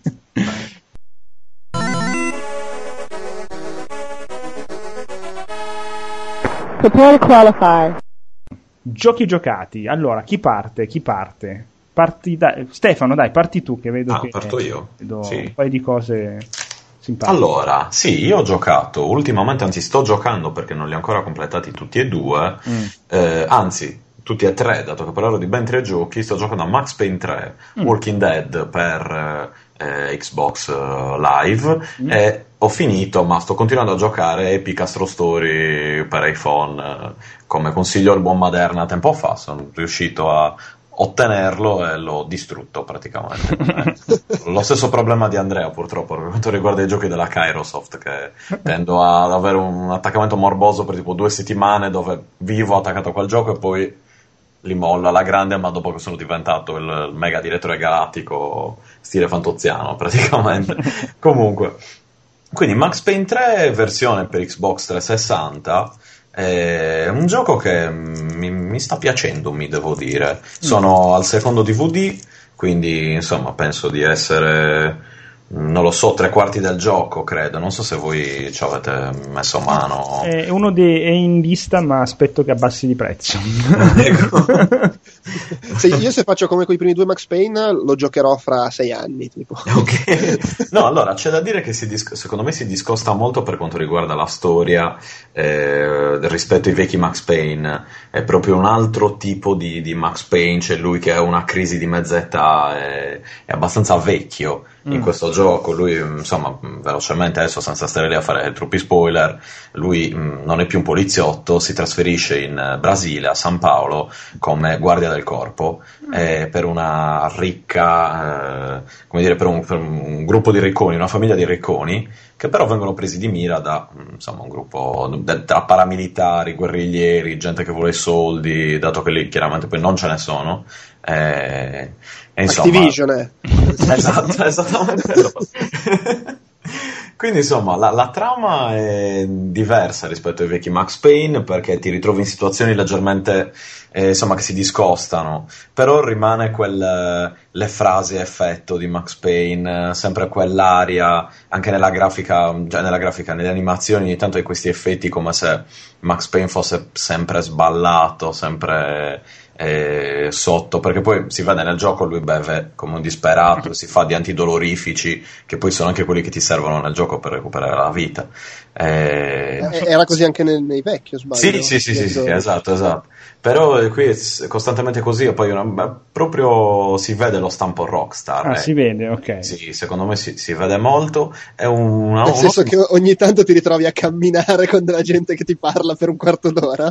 No, quello, quello ha mantenuto lo stile, lo stile vedi vecchi Max Payne, cioè non vai in giro per la città, rubi le ma- macchine e spari, e spari le negri, cioè, quello, quello l'hanno tolto. Però si sente proprio, la, secondo me l'hanno voluto proprio fare il distacco dei vecchi Max Payne, dove c'è lui che rimugina su tutti i vecchi, eh, le, tutte le vecchie vicende dei precedenti giochi. Poi, insomma, è una buona trama, secondo me. Non aspettatevi appunto una storia incredibile, forse ecco, la storia è leggermente meno profonda rispetto agli altri Max Payne, ma rimangono appunto le sue frasi ad effetto, suo, la sua introspezione. Ecco. E il bullet time c'è sempre? Il bullet time c'è sempre, no, okay. c'è sempre il lancio, c'è sempre il... Tra l'altro c'è una cosa molto divertente dove, mh, adesso non ricordo c'erano i vecchi, però mh, penso di no. Praticamente quando tu ammazzi l'ultimo nemico mm. della serie di nemici, se tu tieni premuto uh, A nell'Xbox, rallenta, ti fa vedere il nemico in, in, da vicino, diciamo. Mm. Tu puoi continuare a sparargli e praticamente c'è la morte del nemico in bullet time. Quindi tu rallenti la sua morte, c'è lui che cade e tu continui a sparare e ti puoi esaurire il caricatore mentre i proiettili gli si conficcano addosso. No, cosa... nel primo non c'era di sicuro questa okay. cosa. Perché cioè, una cosa di un, è molto inutile, di una violenza assolutamente gratuita. Eh, ah, rockstar. e, sì, proprio questo è proprio molto molto rockstar. Potrebbe ricordare un Army of Two, eh, un Army of Two molto bello, ecco, però così c'è un bel Army of Two. Potrebbe gesti... ricordare un Army of Two, una cosa molto brutta da dire. sì, no, no, infatti per specificare. Ti mandano che... i picchiatori a casa, quindi sì. No, no, no, vorrei ricordare, appunto, specificare che è sempre Rockstar ed è sempre Max Payne, quindi magari come gestione delle armi parlo proprio di interfaccia, ecco, per quanto riguarda quello, il cambio delle armi è tutto, è tutto molto ben gestito. Eh, quello che appunto che mi colpisce è, prima di tutto, vabbè, la, la, la dimensione del gioco, cioè il, il, Brasile, anche come stile di vita, è molto ben ricreato. Da quanto mh, mm, mi ha raccontato la mia ragazza che aveva fatto un workshop lì per, per, un mese ed è stata a San Paolo, quello che si vede nel gioco, tu ti ritrovi anche in una favela, ti ritrovi nel, passi proprio dal, dall'opulenza delle discoteche col privé, quei ricconi che ordinano bottiglie di champagne come se fosse Coca-Cola, alla favela dove la gente non ti aiuta e anche se parlano inglese non ti rispondono. Mm. Eh, anzi, tendono a derubarti e cose così. E proprio mm, hanno, secondo me, insomma, cioè, l'hanno studiato bene la, l'atmosfera che volevano ricreare, quella di proprio la contrapposizione tra i troppo ricchi e i troppo poveri, mm. che c'è in Brasile, che, che è proprio così. E tu sei in questa via di mezzo dove appunto il personaggio, cioè Max Payne, ha questa crisi di mezza età dove cerca di fare al meglio il suo lavoro di guardare il corpo, però dato che comunque alla fine è letteralmente devastato dalla, dalla sua vita precedente, cioè dalle, da, da, tutte le Allegrissima vita precedente. Uh, sì, infatti, cioè, ti lascio immaginare com'è nel terzo, dove appunto tu sai già che la moglie e la figlia hanno fatto la fine che hanno fatto, lui si ritrova lì con tutti i problemi e co- con nuovi problemi anzi che, che si creano eh, durante la, lo sviluppo della trama e quindi insomma sei, insomma, sei molto, sempre abbastanza triste come mm. cosa, però è molto divertente e molto cazzuto come, come gioco, ecco. Quindi secondo me è un buon gioco, forse Beh, preso, troppo corto. Ha preso votoni un po' dappertutto, però. Sì, eh, sì manco sì. volesse dire qualcosa. Che eh, cosa? No. ah no, i votoni. Che ha preso votoni. No, no, no, per dire comunque Sappiamo che... che è tutto corrotto. è un gomblotto. Un no, gomblotto, un gomblotto. no, no, no, ecco, al di là di quello, io poi non mi sono neanche informato sui voti, sinceramente, perché ero curioso di giocarci, lo stavo aspettando da tempo, quindi proprio sono, non ho guardato neanche un video del gioco, proprio ho detto lì lo voglio provare, lo voglio giocare, punto. E mi, mi piace, mi piace, mi piace Bene. molto. Corto ma bello. Ma intenso. Eh, sì, esatto, quindi insomma lo consiglio. Eh, almeno comunque dateci un'occhiata, date un'occhiata. Per Walking Dead invece, eh, anche qui non l'ho giocato, non, non ho ancora finito, cioè, ne è uscito un solo episodio, appunto, sono la Telltale, sta facendo questa serie di episodi eh, su Walking Dead che sono ambientati, se non erro, ricordo da, da Outcast tra l'altro, che, che sono una... Mm, una un, 5 episodi devono realizzare, giusto? Uh, sì. Sì, ok. Il secondo esce a giugno, ho visto. Ah, ok. Il secondo esce a giugno, grafica molto cartunosa, stile di gioco simile a. Eh, può ricordare un Heavy Rain per certe cose, ecco. Mm. Quindi scelte, scelte multiple con, con, i dialoghi, però ha anche una componente che potrebbe somigliare un po' a un punto e clicca, perché comunque il personaggio tu lo devi spostare, devi mandare il cursore in un certo punto e in base alle scelte che fai cambia la storia, quindi si evolve in una, in una maniera diversa. Uh, per una volta, appunto, Telltale, io avevo apprezzato molto il primo Sam Max. Eh, season 1, quelli mi erano piaciuti. Gli altri, sinceramente, Tales of Monkey Island, dai, bellino, eh, gli altri sono Jurassic Park, non ne voglio discutere. Eh, non parliamo. È piaciuto a tutti, eh. eh guarda, un gran giocone. Secondo me, come stava giustamente dicendo, mi ricordo, stava dicendo Andrea, dovrebbero fare qualcosa per il motore grafico, perché eh, davvero sembrano giochi cioè, non sembra un gioco che è uscito nel 2012 in certi casi. In questo, forse per Walking Dead ci sta anche perché questa grafica fumettosa, stile un po' cel shading, va anche bene. Però, se stai cercando di creare una grafica un po' realistica, allora proprio non ci sanno fare. Cioè, c'è poco da dire. non, non sono... po- il, potere, il, potere, tecnico, non ce l'hanno proprio. Eh, ma eh, comunque non è che sia, ormai la Telltale non è che sia proprio l'azienda. Io posso capire quando avevano fatto Sam Max, che non li conosceva nessuno e così via. Ma adesso un po', insomma con, anche con Tales of Monkey Island, che non è che sia proprio questa IP sconosciuta, un pochettino penso che siano tirati su, ecco. Beh, tu pensa con Ritorno al futuro, cioè comunque eh, penso che i, ecco, i diritti no. di Ritorno al futuro... Eh, infatti è... più, più, Ritorno al futuro, perché guarda che sì, Monkey Island non è una IP sconosciuta, però non è neanche... Cioè, Jurassic Park e Ritorno cioè, al futuro è, è, è conosciuto da noi stronzi. no, per modo di dire, però c'è sempre questo fatto che le avventure grafiche vendevano tanto all'epoca, ma, no, vendevano esattamente come vendono adesso, sì, eh, che adesso vende di più tutto il resto. Esatto, che ci giocava meno gente poi, quindi ce l'hanno Sì, solo che se aumenta il costo per realizzarle, perché devi fare la grafica 3D, esatto. cap- capisco anche che Telltale dica, vabbè, ma chi ce lo fa fare di spenderci miliardi, tanto alla fine poi... Gli quello che conta, insomma, magari è la storia per i loro giochi più che, il, che la grafica. Però ecco, per Ritorno al futuro e Sam Max, eh, Walking Dead, ok. Forse appunto su altri giochi potevano sì, cercare sì, sì. Di, di, darsi da fare un po' di più, dato che se volevano dare una certa impronta, se no lo, lo mantenevano con una grafica cartunosa, è perfetto così. Quindi niente da dire. Comunque, appunto, mm, non l'ho ancora finito, anche se è abbastanza corto. Lo ammetto di averlo giocato proprio tra ieri e oggi un pochettino, però mi sembra interessante. La storia è ehm, abbastanza coinvolgente e dà anche una buona rigiocabilità, dato che con questa questione dei bivi, anche rigiocandolo, puoi avere delle, delle storie diverse, delle situazioni diverse. Forse, però, più di due volte, una o due volte non, non, non penso di, di, rigiocarlo. Adesso magari lo gioco io, poi è probabile che lo rigiochi con la mia ragazza, con la quale guardo spesso, cioè guardo Walking Dead e basta così. Penso di... Guarda, se lo giochi due volte e la seconda volta lo giochi proprio con la voglia di fare le scelte diverse, secondo me ne vale la pena, perché mm. puoi vedere cose sensibilmente diverse, diciamo. È quello che mi attira, ecco. Poi finita lì, cioè, vabbè, volendo, se lo giochi una terza volta puoi trovarci la cosetta in più che non avevi visto, però si va veramente su, su, mm-hmm. su, no, su, su superfluo. No, più di due volte no, è buono magari che lo facciano episodi, forse però sono troppo, eh, come dire, ne esce uno al mese? Ne faranno uscire uno al mese eh, circa? Eh, ma anche di meno, perché eh. era uscito a, a verso fine, metà fine aprile il primo, no? Eh, sì. Sì, sì. E il secondo dovrebbe uscire a giugno, per cui è anche meno di, cioè, circa due mesi direi che è la, la, la frequenza. Tanto chi l'ha preso su PC l'ha già pagati tutti, quindi sì, cazzi suoi.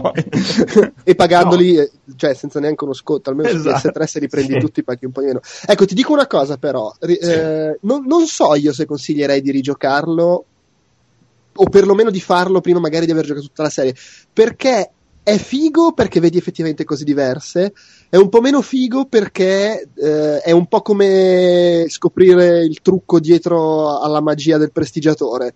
Nel mm. senso che rigiocando e facendo scelte diverse ti rendi conto di quali scelte veramente cambiano le cose e quali in realtà, mm. ci so, ovviamente ci sono delle scelte che poi qualsiasi cosa tu scelga succede la stessa cosa in modalità leggermente diverse e ce ne sono altre invece che cambiano proprio quello che succede. Sì, perde un po' e, la saura di mistero. Eh sì, ah. cioè, siccome secondo me è fatto molto bene nel farti credere che quello che stai facendo è una scelta importante anche quando non lo è. Secondo me è un po' un peccato perdere questa cosa rigiocandolo e capire ah, qui ho veramente deciso cosa fare, qua invece mi stava prendendo per il culo.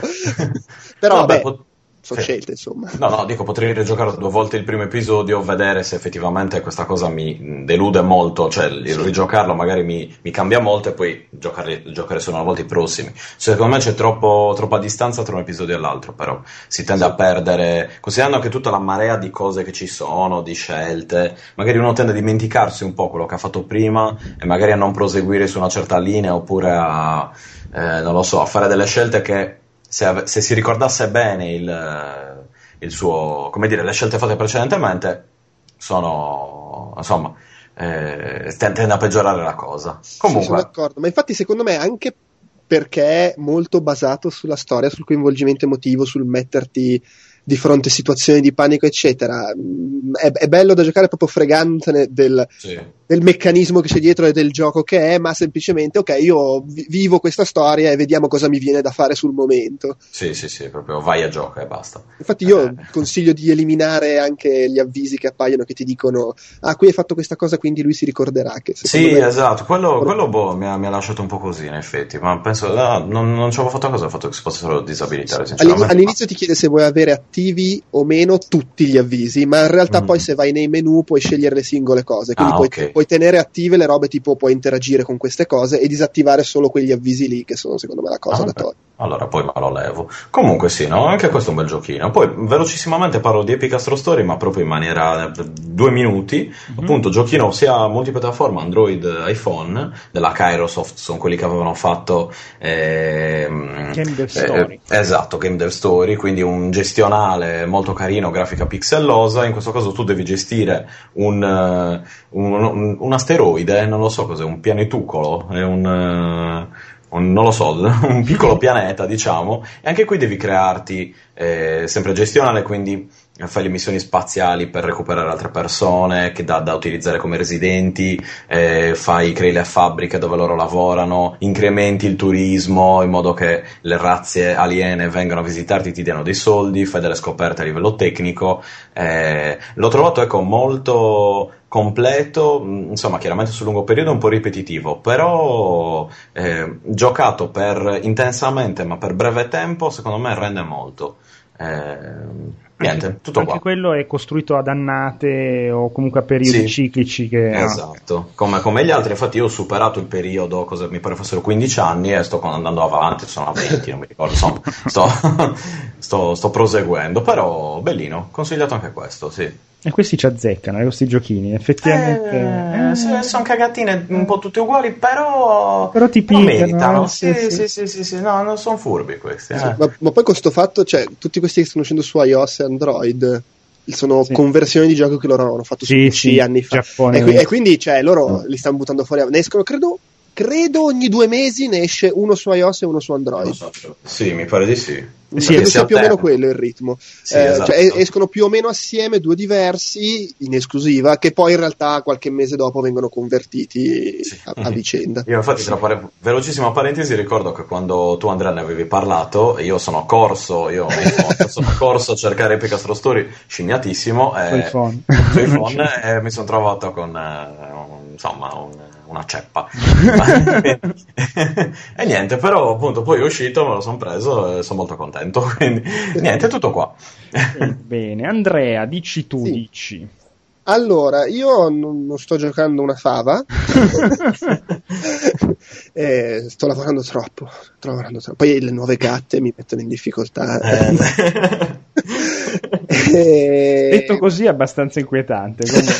Sempre gatte. Esatto. Eh, no, poi un sacco al cinema, leggo, tanti inter... Vabbè, comunque, basta cazzate. eh...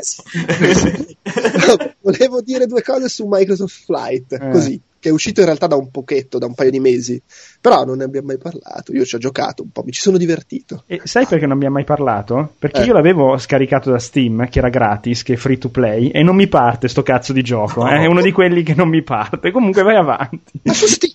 Da Steam, sei sicuro Steam? Microsoft Flight? Sì, sì, sì, sì. Ah, boh, non so, perché io l'ho, comprato, l'ho preso direttamente dal, dal sito, anche perché poi è Games for Windows Live, ovviamente, essendo Microsoft.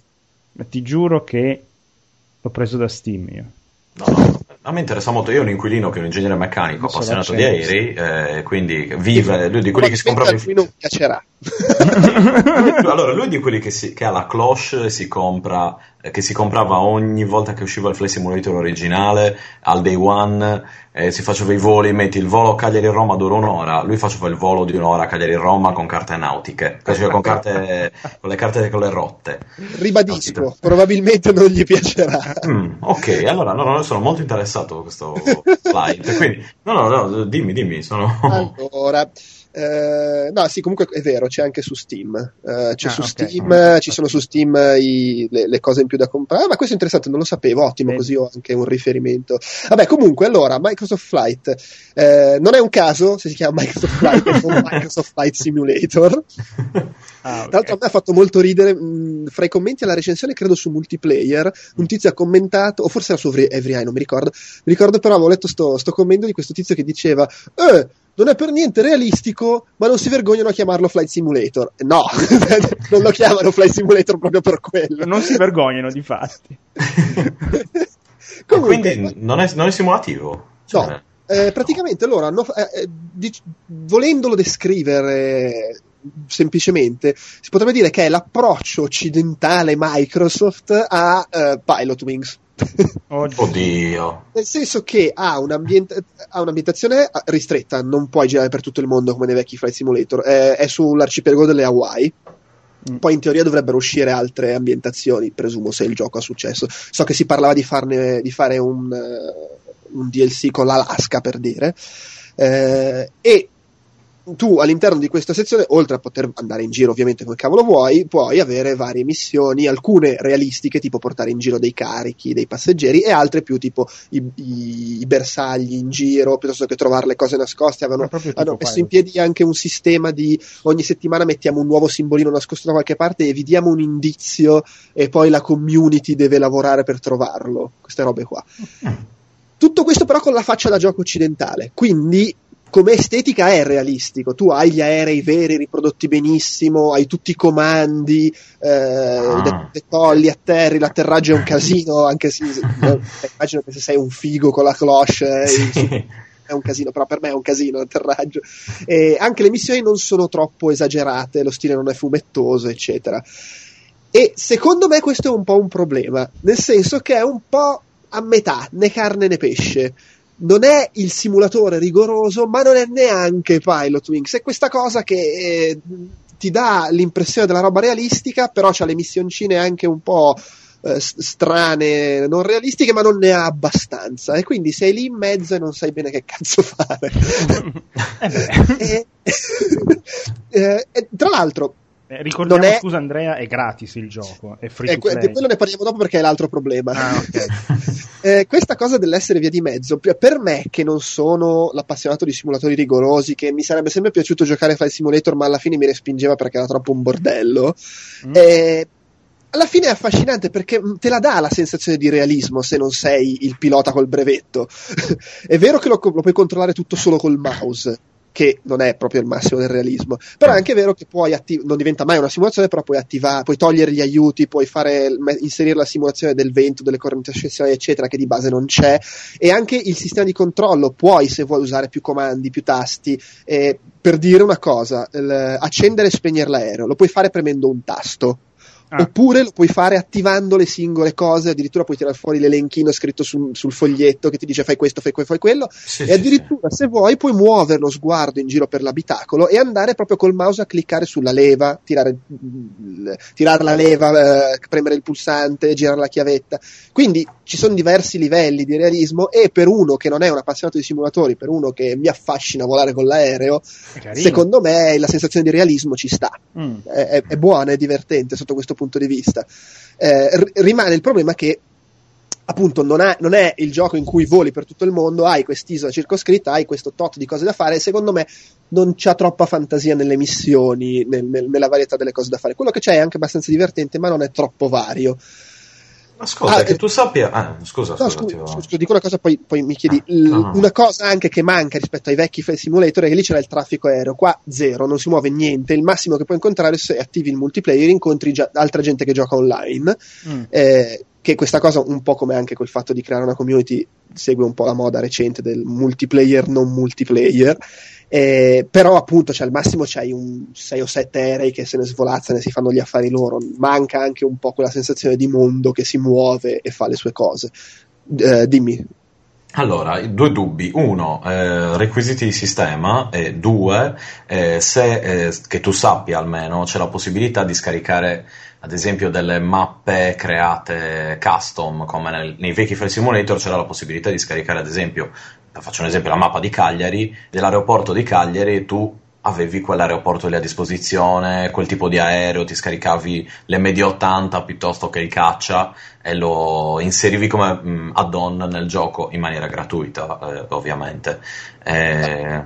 Allora, guarda, io non, ammetto di non saperlo con certezza, ma ne dubito, perché mm. comunque è un gioco inserito all'interno del sistema Games for Windows Live, è abbastanza blindato come mm. roba. Sì, Magari sì, ci sono i mod, sinceramente non lo so, anche perché mm. io poi a un certo punto ammetto di aver smesso di giocarci, però no, no, no, ma capisco in pieno. Due cioè... mesi fa, voglio dire.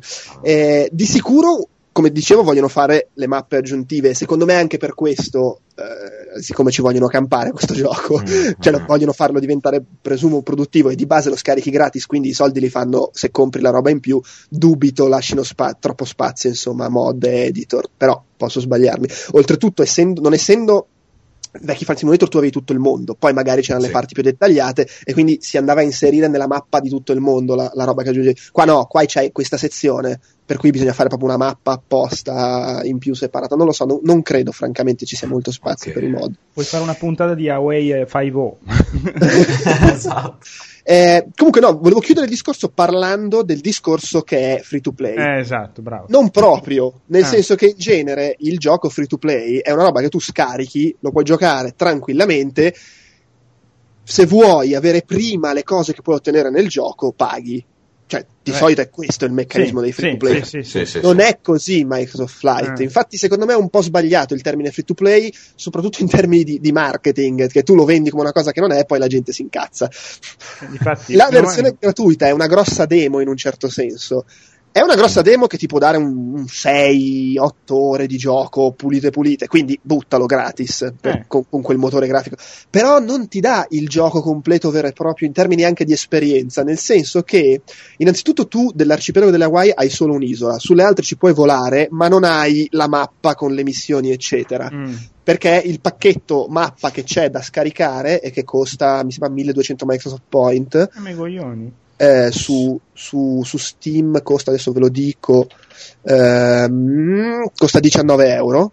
Hawaiian Adventure, uh-huh. eh, lo devi comprare a parte per avere tutto l'arcipelago. Non solo, secondo me non è tanto quello il problema, perché la sola isola che hai è quella grossa, ci sono gro- tante cose da fare. Il problema è un altro. Il problema è che tu in partenza non hai l'aereo che può portare il carico. Mm. Quindi non puoi fare le missioni in cui devi portare un carico, non puoi fare le missioni in cui devi portare i, i passeggeri e soprattutto hai due aerei che sono un po' dei catorci, perché l'aereo che compri che può portare il carico è più veloce, più maneggevole, più figo. Quindi il fatto è che col gioco gratuito tu non puoi fare metà delle missioni mm. e anche quelle che fai secondo me non te le godi, perché tipo le missioni fai le acrobazie, c'entra eh, i bersagli là in cima, manco ci arrivi al bersaglio là in cima fra un po'. Ma questo... cosa c'è l'aereo dei fratelli Wright? Quello... Eh, c'hai un aereo che atterra sull'acqua e uno a elica che invece terra, ah, sulla okay. terra, quindi puoi andare dappertutto, però sono molto limitati ed è un peccato. Infatti, secondo me il consiglio è se uno lo scarica, ci gioca, gli piace abbastanza. La prima, uno penserebbe, vabbè, se proprio devo comprare qualcosa, mi compro la mappa così ho più missioni. No! Comprati l'aereo, che costa un po' di meno della mappa, ma ne vale la pena, perché a quel punto hai l'aereo figo, vai veloce, voli maneggevole e veramente ti diverti, eh. esatto, e ti rendi conto di quanto ti può piacere il gioco. A quel punto, se vuoi, ti puoi comprare la mappa in più. È una formula strana. Eh... Cazzo, vabbè, Da- da- molto da un lato- Microsoft. eh, È vero, sì. da un lato però bisogna dire che comunque tu ti scarichi un motore grafico che sicuramente ci hanno speso dei soldi e hai 8 ore di gioco, cioè comunque hai le tue 6-7 ore di gioco Beh, gratis, quello non è ce, le hai senza problemi.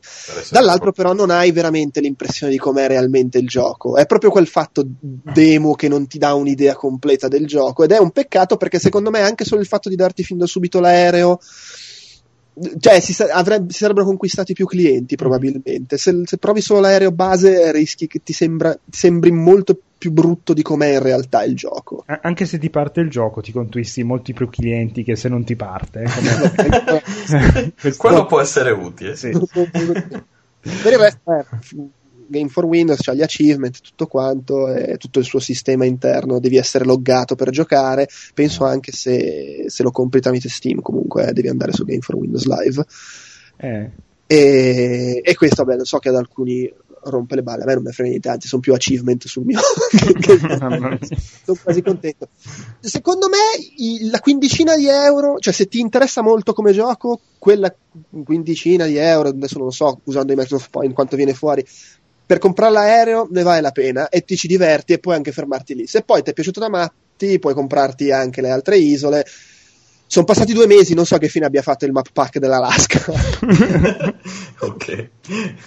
da un lato comunque lo capisco anche, cioè a sto punto potevano venderlo direttamente in partenza? Met- facevano un gioco che costava 15-20 euro, quel che è, sì. c'aveva già il Mhm. pacchetto aerei che serve e buonanotte. Però perché alla fine cioè, capisco anche che loro dicano oh c'è dietro del lavoro ci servono dei soldi, sì, però allora Tirali su subito, esatto. to play. Esatto. Eh, vabbè, però magari così sai, intanto lo scarichi e poi magari ti appassiona, insomma, cercano di mettertela nel di dietro con calma, ecco. Cioè- Con classe. sì, Non lo esatto. Se- secondo me è, a livello di immagine è venduta male. Allora piuttosto fammi Mm. una demo più ridotta e, e- e fammi pagare un pochino, cioè e fammi un pacchetto in cui mi dici qua ci sono tutte le missioni fighe e l'aereo figo. Invece così Ok. mi dici oh eh, devi spendere eh, 12, no, 14 su Steam, 14,99 per l'aereo. No, vabbè, c'è l'aereo da 7,99. Devi spendere 8 euro se vuoi l'aereo. Oh, vaffanculo, mi hai detto che era free to play e manco mi fa fare tutte le missioni senza che ti do 8 euro.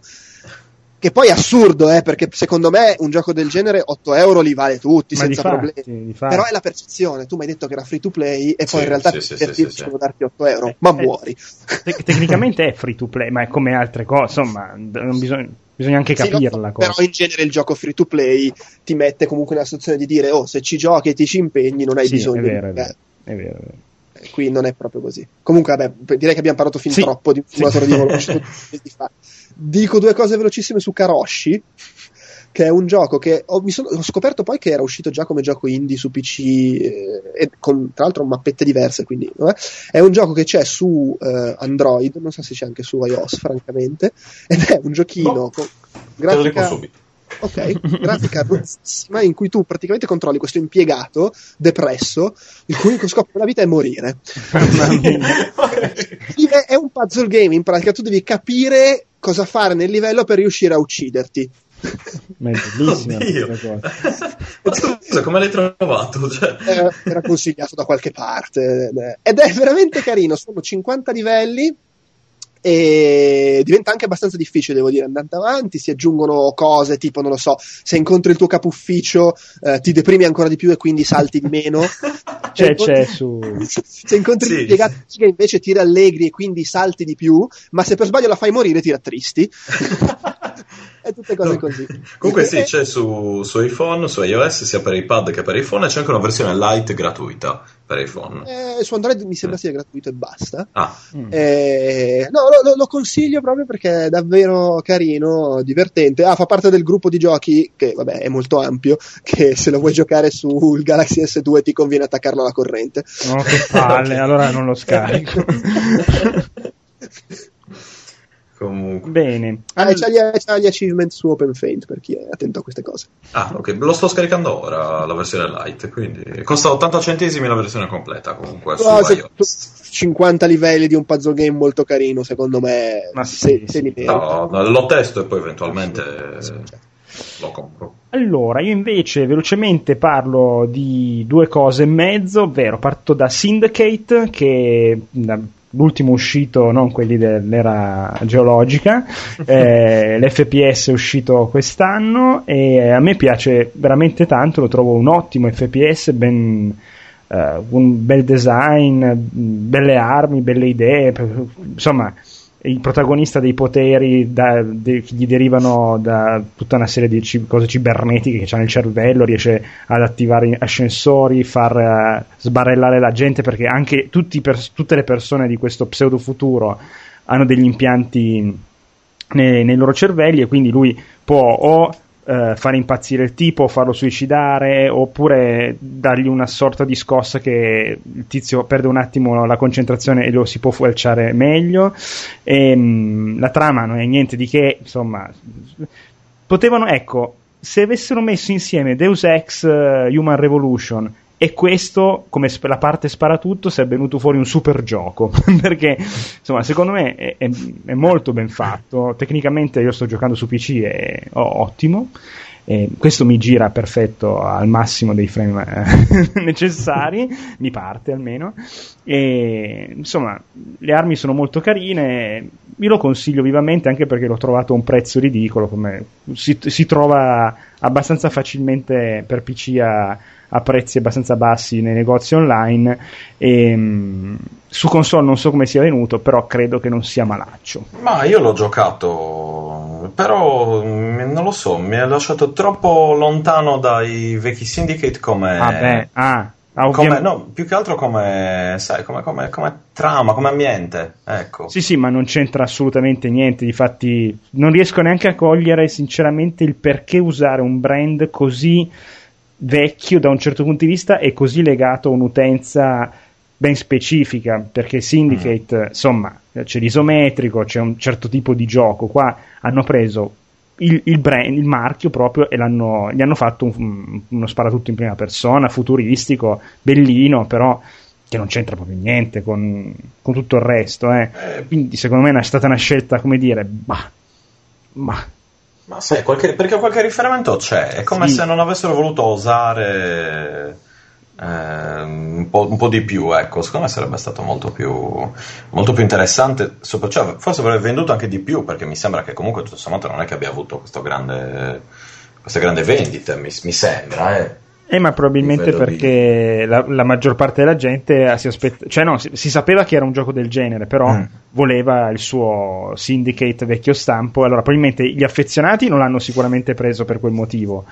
Il brand non è più conosciuto tantissimo oggigiorno da chi non ha vissuto quel periodo là e secondo me è rimasto un po' nel limbo. Poi effettivamente come spara tutto in prima persona, adesso non è che ne siano usciti tanti in questo periodo, però comunque è un genere che va sempre, insomma.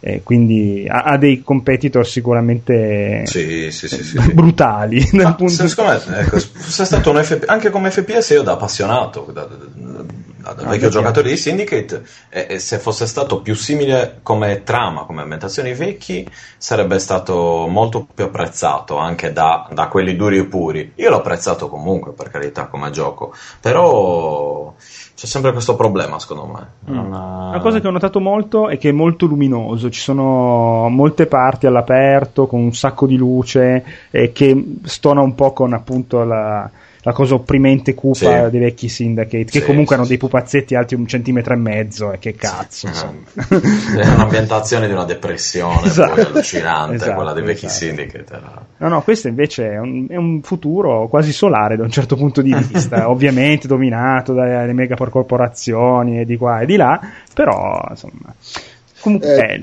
dicendovi che v- VG Charts, sempre da prendere con le pinze, mm. ci segnala che ha venduto 140.000 copie. Ma secondo me è troppo poco fra ma... PS3 e 360. Poi, ma no, non ho idea di, di, di, di, però non mi sembra comunque un buon segnale, anche se eh, magari è troppo poco. È un peccato, però, perché è bellino come, gio- sì, come giochino. Perché, no, io volevo solo dire che, però, cioè, tipo, io non ne ho letto o sentito molto bene in giro. Non l'ho giocato, quindi io mi limito a riferire. Ambasciatore non porta pena, no, ma ne ho, ne ho, letto e sentito dire al massimo come una roba un po' mediocrella. Ah. Ma invece io lo trovo più che buono, ecco, un bel no, Dovessi dare un voto, un quasi 8, insomma, eh, un 7 mm. verso l'8.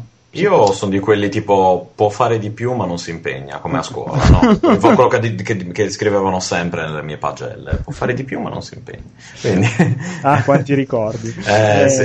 Invece passo velocemente al secondo, spara tutto in prima persona, che sto giocando in questo periodo, è um, Nova 3, che è il, la versione di Crisis 2 per uh, iPad.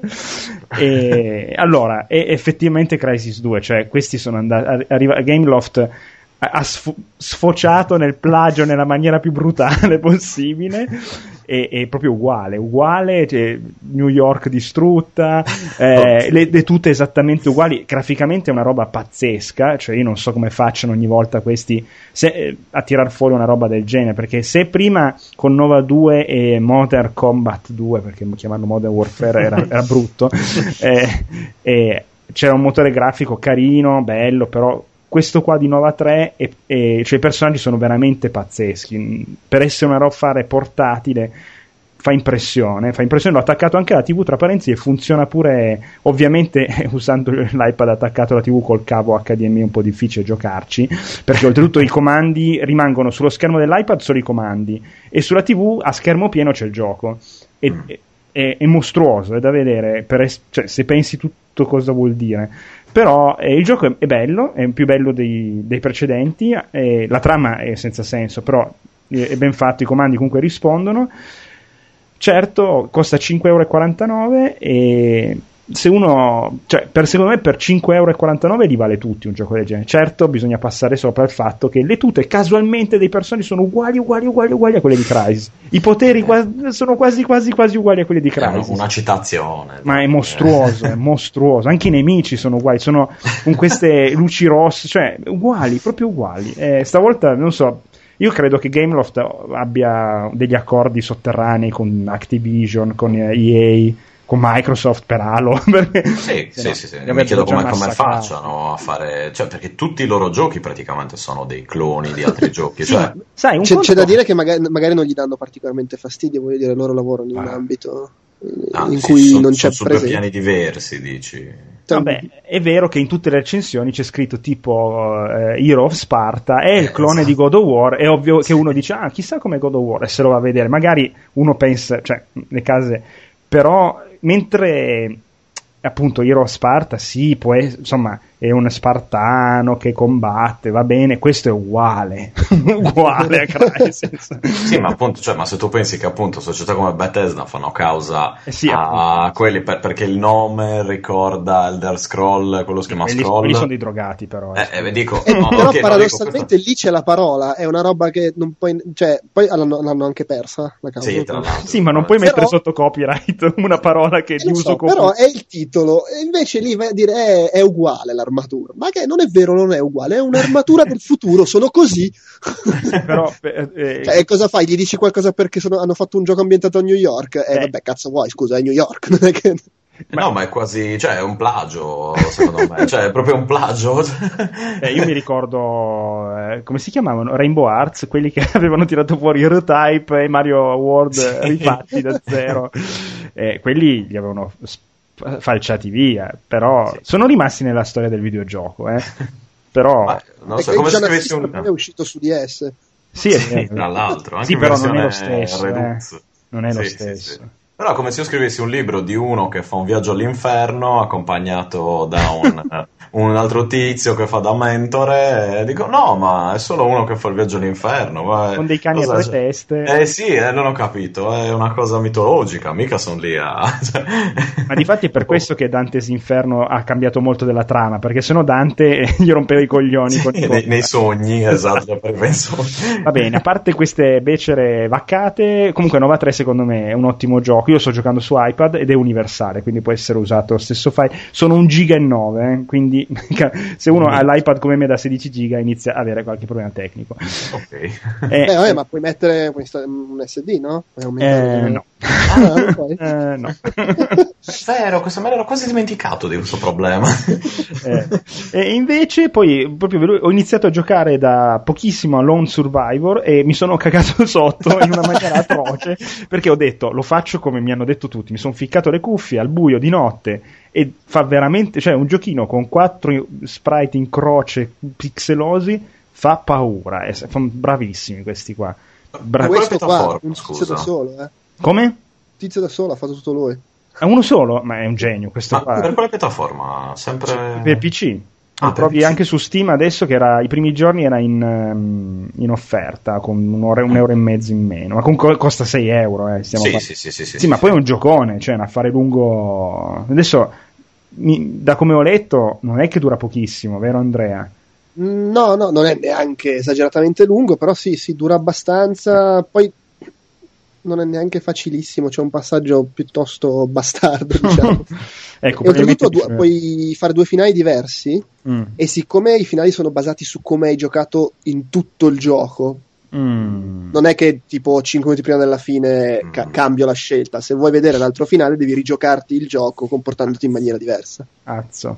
Ok. Ma, ehm, Oppure ma devi andare su questo- YouTube. Ma tipo sul netbook mi gira, cioè com'è la grafica? Io non, non lo conosco, Sì. ammetto la mia ignoranza. No, no, è presente. p- p- È un proprio 2D psi- pixelosissimo. Mm. Eh, è- allora, è fatto da Dio, nel senso che ha Sì, un sì, sacco sì, di sì. effetti, però è un gioco in due dimensioni. Eh, cioè- Ah, ok, allora me lo... E guarda, è meno, è meno Sì. pesante di The Binding, of, eh, di Ba- The Binding of Isaac, che Ah, ha dei problemi di ogni tanto di rallentamenti Sì. paurosi. No, invece questo gira tranquillamente. Guarda, io l'ho giocato sul laptop, adesso non, non mettiamoci a, a confrontare le configurazioni del laptop, No, no, sarebbe no. una- un altro momento piuttosto No, no, patetico. No, no, volevo solo sapere com'era la grafica per sapere se No, potevo... no, guarda, poi se tu cerchi Lone Survivor c'è il demo in flash che mh, lo trovi sul loro sito. Quindi, Ah, perfetto, Sì, sì. ok. e, e basta. Io direi che possiamo passare a cuor leggero al consiglio del tentacolo. Con vivo rammarico devo comunicarvi che per un imprevedibile disguido la copia dell'annunciato film cecoslovacco non è giunta in tempo e quindi la proiezione non potrà avvenire. Via! Dove andate fermi tutti? In sostituzione verrà proiettato l'immortale capolavoro del maestro Sergei M. Einstein, la corazzata Kotionkin. Partiamo. Chi vuole partire? Eh, eh, Oh, parto io? parti tu, dai, dai. O parte Stefano? Parti, Andrea, parti, dai, dai. Parto. Vai, Ah. vai. Allora io consiglio due film, due film che tra l'altro escono domani in Italia, domani per quando registriamo, sono già usciti Però quando il ci ascolterete, il però insomma 18 escono maggio. adesso. Esatto, sì, il 18 maggio. E uno è Margin Call, che credo si chiami, mi è appena venuto un dubbio atroce, se si chiama così anche in Italia. Un attimo che controllo, ma penso Controllo proprio io, di tu- sì, Margin Call, ok. È un film in realtà dell'anno scorso, eh, da noi arriva un po' tardi, che è ispirato agli eventi del 2008, a quando è andata a puttane l'economia mondiale, cominciando dall'America. e, eh, è la- la- il classico film americano di questo tipo, nel senso che racconta un evento reale, recente, ma senza fare nomi, tra virgolette, Mm. nel senso, e, e, eh, insomma, un po' romanzando, però ti dà l'idea di essere realistico e credibile, che si tratta di qualcosa che potrebbe effettivamente essere successo quel giorno.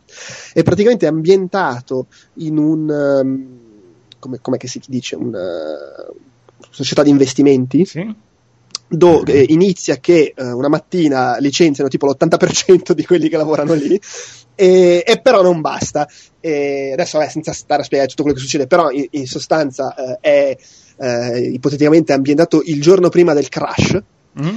E ti racconta quella notte, parlandoti di questo gruppo di personaggi, tra l'altro con un cast pazzesco, c'è Kevin Spacey, Jeremy Irons, eh, Demi Moore, Paul Bettany, c'è Zachary Quinto, quello che faceva il cattivo di Heroes, eh, Stanley Tucci, insomma c'è un sacco di gente molto brava, non, non tutti quelli che ho nominato sono altrettanto bravi, però insomma c'è tanta gente, e- ed è bello, è scritto bene, eh, ti fa appassionare a- al destino di gente che vorresti accoltellare, perché sinceramente questa è la gente che ha provocato tutto quello che poi è successo, e ti racconta appunto quanto...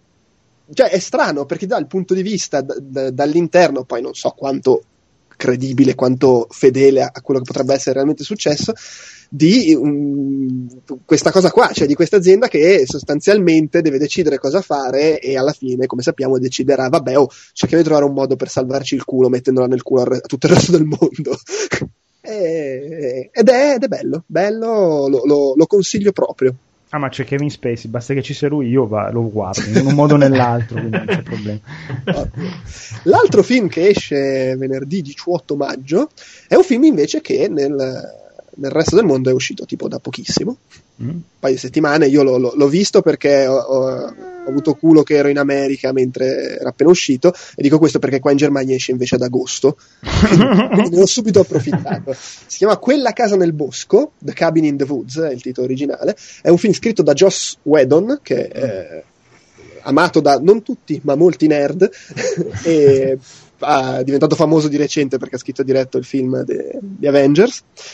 E che cos'è? Ed è, diretto da Drew Goddard, che è uno che non ha, credo sia la prima cosa che dirige. Comunque ha scritto tipo una marea di episodi di telefilm, fra cui anche Lost. E, e aveva scritto il film quello col mostro ripreso con i telefonini. Come uh, si chiama? Um, Cloverfield. Eh, Host? Clover, ah, no, Cloverfield. Cloverfield. Ah. Ok. Comunque, eh, che cos'è? Uh, eh, allora, è un film horror, ma in realtà non è strettamente un film horror, nel senso che sì, c'è del sangue, ci sono dei mostri, ma non è che faccia particolarmente paura. Immagino che uno molto impressionabile si può spaventare, ma non è quello il punto, anzi fa molto ridere. Uh, volendo potrebbe far venire in mente Scream, nel senso che è una cosa che gioca un po' con gli stereotipi e con i meccanismi del far paura al cinema, ma in realtà è diversissimo da Scream. E non vorrei raccontare perché è un po' un peccato raccontare, mm. è bello da vedere. Eh, ma è un film molto intelligente eh, in quello che fa e in quello che dice. Rif- arriva addirittura ad essere una riflessione non solo sui meccanismi del, del cinema horror, sul ruolo del regista, eh, ma addirittura sul concetto di libero arbitrio. Ed è anche una sboronata, perché poi la butta proprio sul, su, su, sull'epico. Cioè, cioè, sul finale proprio sbraca completamente. Mi è piaciuto da matti. Eh, posso dire quello che si vede nel trailer? O, sì, ok, sì, allora dal trailer si capisce abbastanza chiaramente che non è semplicemente una storia di questi, eh, questi quattro ragazzi, cinque anzi, che vanno nella casa nel bosco e c'è l'orrore, perché dal trailer si vede abbastanza chiaramente che c'è qualcuno che decide cosa succede in questa casa nel bosco, un po' alla Truman Show, diciamo. Ma la cosa bella è che tu guardi il trailer e dici, cazzo, nel trailer mi hanno svelato il colpo di scena di metà film. No, la prima scena del film ti dice che è così. Ah, meno male, meno male, perché Ogni, eh. Ultimamente questa, questa, questo trend di raccontarti tutto il film in 8 minuti di trailer eh, inizia a essere un po' pesante.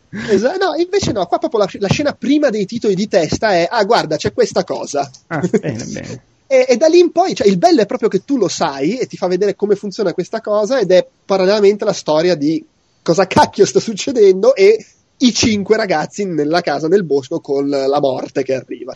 Ed è veramente bello, divertente, pieno di, di, di, di trovate molto intelligenti basate su questo meccanismo.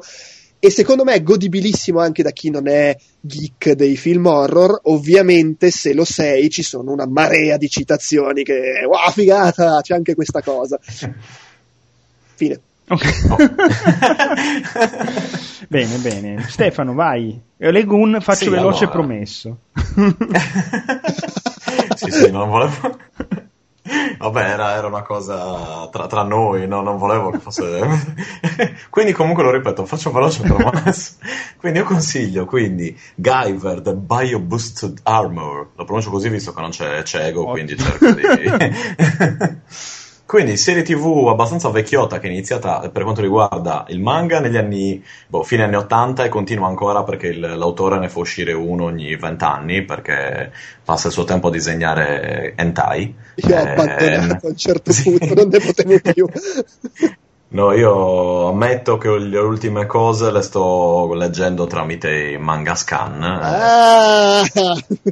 No, no, l'ho rimesso comprato tutta la serie, sino a pochissimi anni fa, però poi non avevo neanche, sinceramente mi dimenticavo anche che uscisse, quindi eh, mi serviva qualcosa di più immediato. Eh, è una, una, serie fantascientifica, diciamo, che racconta le vicende di questo personaggio, che, di questo ragazzo, ovviamente serie giapponese, eh, che si ritrova con per caso in una mm, a che fare con questa enorme corporazione che vuole prendere il possesso del mondo e per caso trova questa bioarmatura che lo potenzia in maniera eh, incredibile e si scoprono tutta una serie di cose eh, la sua vita viene rovinata insomma è, è in realtà è abbastanza tragica come, è una fantascienza molto tragica perché eh, ad esempio la, questi, in, nel fumetto le persone subiscono una cosiddetta messa a punto che le trasforma nei cosiddetti zoanoidi, cioè dei mostri eh, controllati appunto dai, dai, capi di questa azienda della Kronos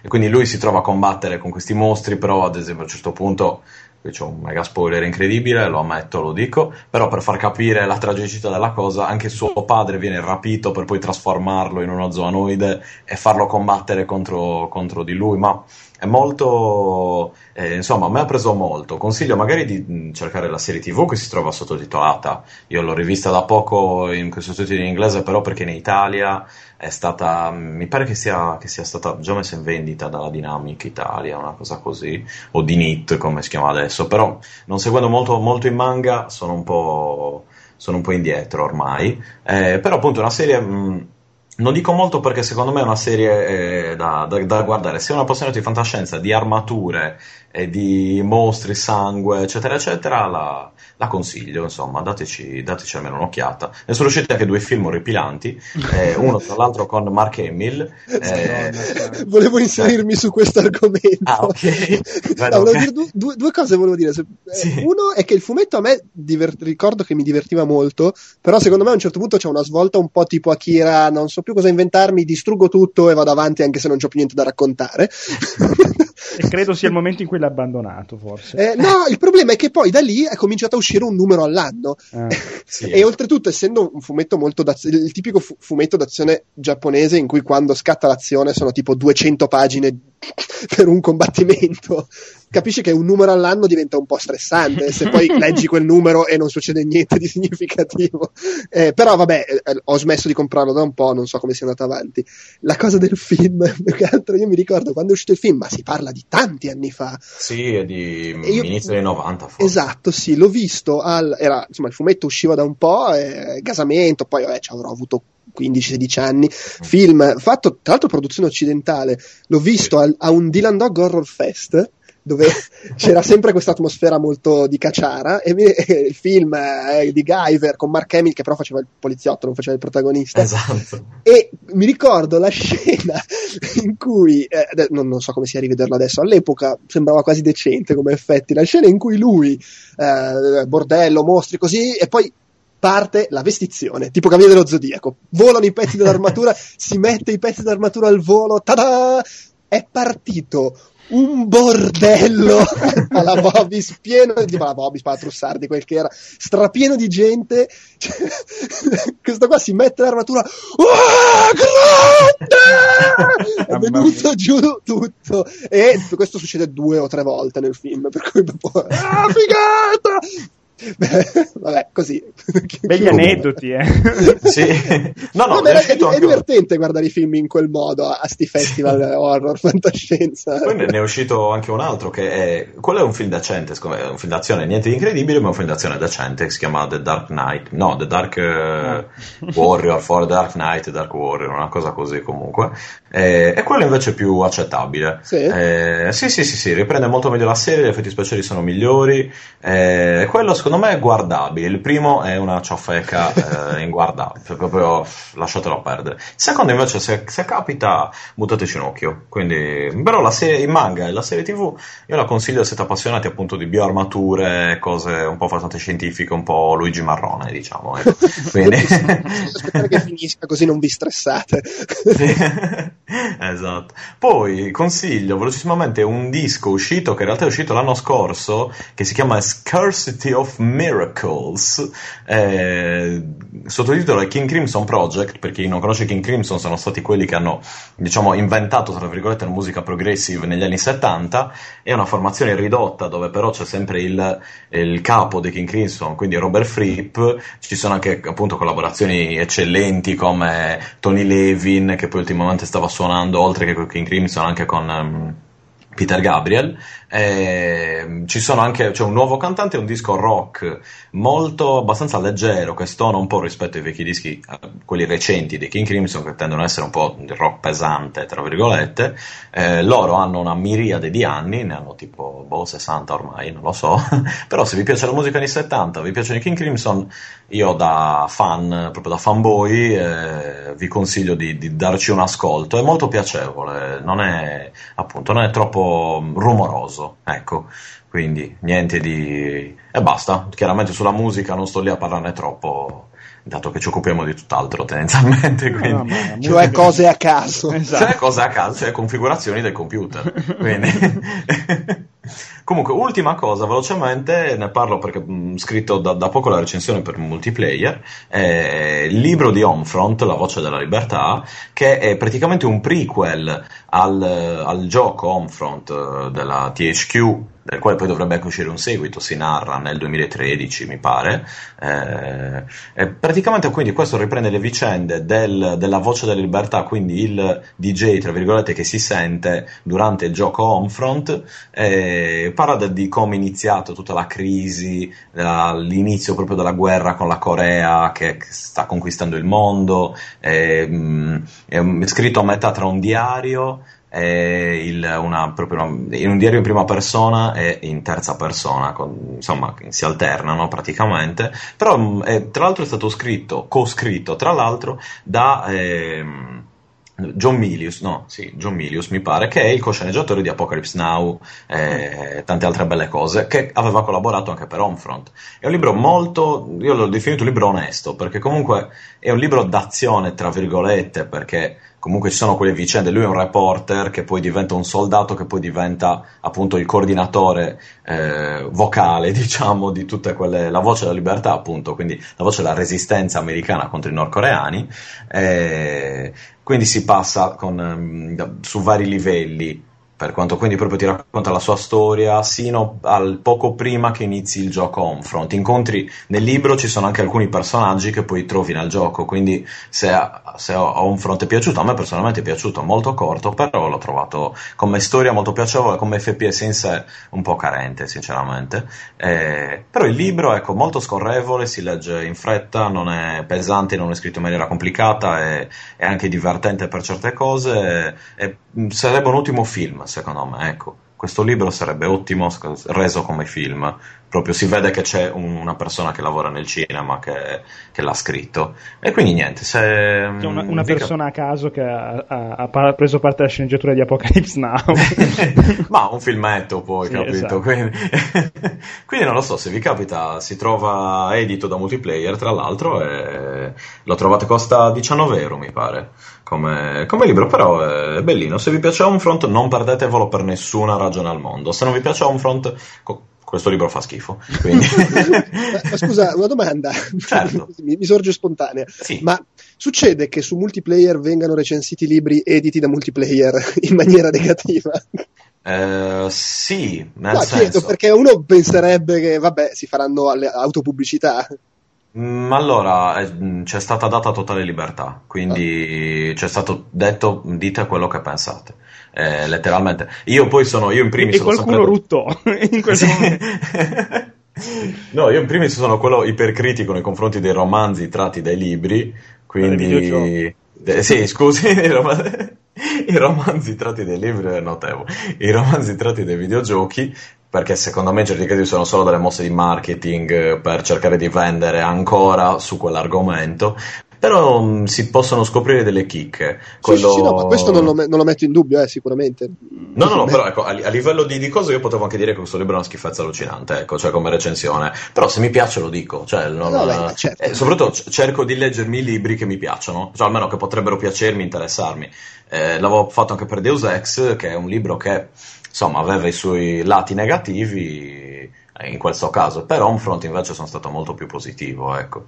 Quindi que- poi ce ne sono altri adesso è uscito metti quello di eh, Bioshock Ra- Rapture per, eh, che riguarda appunto Bioshock anche quello sembra molto ben scritto adesso cioè, proprio l'ho, l'ho appena iniziato praticamente però anche quello te lo devi leggere, è un libro, non è, non è un videogioco, bisogna cercare di gestirsi Sono in maniera un po' parole. diversa.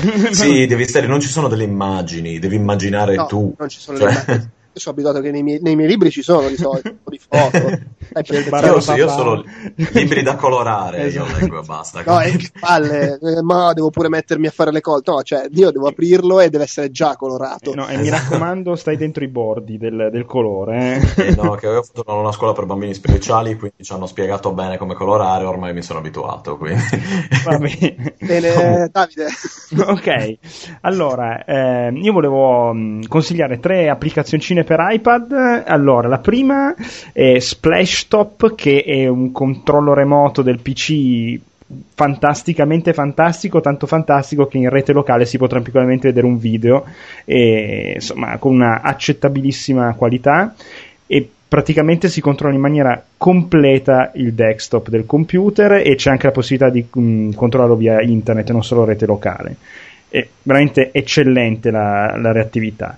La seconda applicazione che volevo consigliare è Airplate, che è un'applicazione gratuita per lo streaming video e al contrario di altre applicazioni gratuite permette di condividere qualsiasi cartella. Bisogna installare ovviamente un client sul, eh, cioè anzi una parte server sul PC e si può fare lo streaming di qualsiasi tipo di video, accetta MKV, AVI, qualsiasi roba, a FLV, veramente una figata micidiale, cioè eh, anche collegando la TV l'iPad eh, la qualità è ottima ed è gra- completamente gratuita.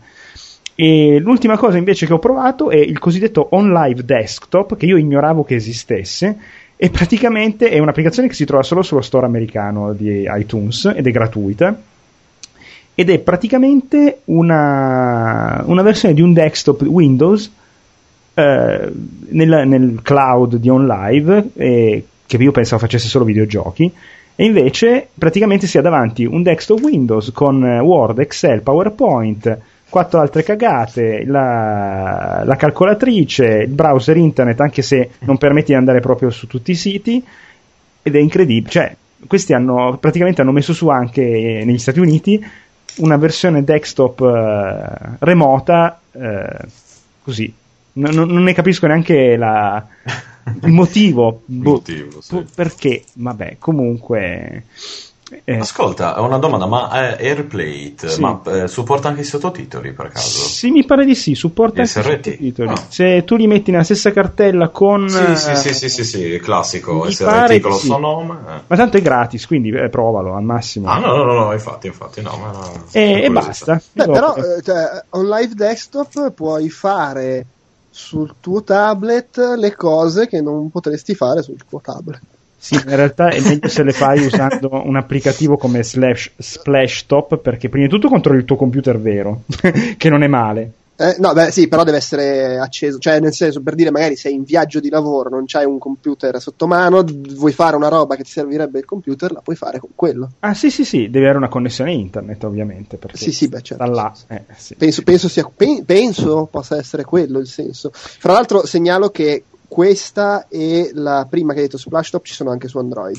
Sì, peraltro, ma in realtà anche AirPlate esiste per Android, ma non c'è sullo store, solo che sul Galaxy S2 per esempio non funziona, perché funziona solo con determinati chipset per adesso su Android, sfortunatamente, perché è una gran figata, veramente grande grande, perché ci sono altri applicativi tipo AirPlay, vabbè, altre cose su iOS che però sono a pagamento, in realtà per esempio se tu hai una cartella con 100 file, la versione eh, gratuita te ne vede 3. Ah. e allora dovresti togliere e mettere il file che ti interessa nella cartella per vederlo e non ha molto senso. sì. Eh, invece, no, Slapshot, Splashtop invece per Android funziona perfettamente, ottimo anche per Android. Sì, sì. Peraltro volevo dirti, Andrea, che il giochino eh, Karoshi costa ehm, 84 centesimi su Android Ok. eh, e l'ho preso su iOS e ci stavo giocando prima ed è molto molto carino. Peraltro è il primo gioco che c'è scritto loading e sotto c'è scritto per, eh, to skip loading press eh, tap the screen. è fichissimo. Beh, ma costa 84 anche su iOS. No, su iOS costa 79 centesimi. Ah, 79. Eh ok. sì, l'ho- infatti l'ho preso su iOS. Ma perché è più bello su Android? I pixel sono più definiti. Quindi. Sono molto più definiti. Eh, sì, sì. Va bene, comunque, allora, siamo giunti alla fine di questa puntata, un po' così, un po' gigiona, eh, però vorrei portare la vostra attenzione prima di andare via eh, due domande che ho trovato su Yahoo Answers, che è veramente una fucina di puttanate incredibili. Io vi consiglio di cercare come ottenere poteri magici. che è una cosa fantastica perché io pensavo, ci sono capitato per caso cercando un'altra cosa e ho letto quando cerchi una cosa, ovviamente ti arriva la Yahoo Answer e poi sotto altre domandine che non c'entrano quasi nulla, no? E c'è questo che chiede: Salve a tutti, qualcuno di voi sa come ave- avere poteri magici? Credetemi, non è una cavolata, è una domanda seria. Io pensavo che qualcuno rispondesse: Ma vai a cagare stronzo.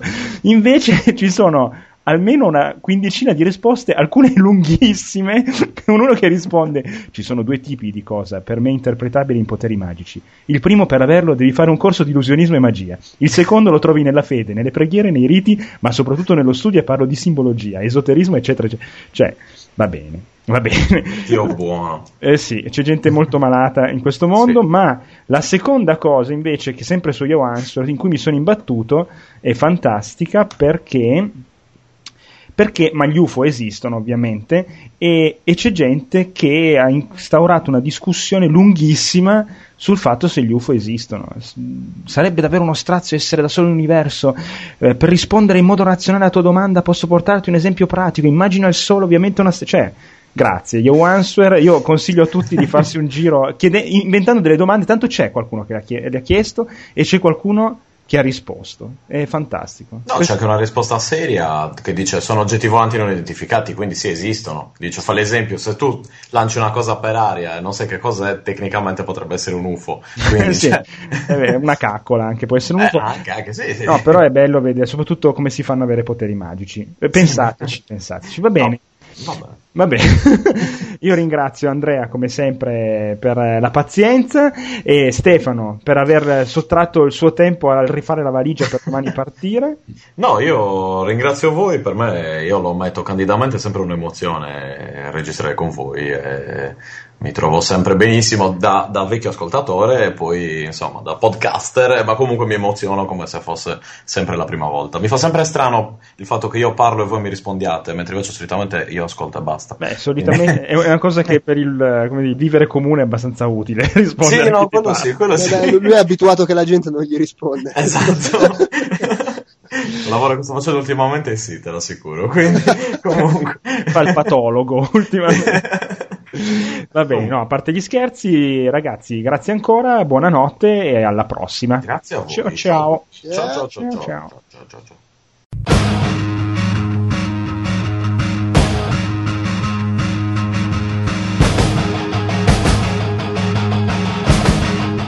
Come ho accennato all'inizio dell'episodio, i riferimenti al tentacolo in parte cambiano. Da questa puntata infatti sarà possibile trovare eh, tutti gli episodi del Tentacolo Viola direttamente su outcast.it. Nel post dedicato alla puntata ci saranno i link ai nuovi feed, al nuovo link iTunes, eh, la nostra mail e insomma le coordinate per poterci trovare ovunque. Comunque su iTunes eh, sarà possibile trovarci cercando Outcast tutti i podcast dove si potrà avere dove si potrà trovare tutta la produzione di podcast di Outcast.it oppure Outcast il tentacolo viola che è la parte dedicata al nostro podcast. Sarà ovviamente comunque sempre possibile trovarci su Facebook semplicemente cercando il tentacolo viola tutto attaccato oppure su Twitter nella nostra pagina twitter.com slash il tentacolo. La mail non cambia ed è sempre il tentacoloviola at gmail.com. Eh, noi vi ringraziamo e speriamo di sentirci presto. Un salutone, ciao a tutti.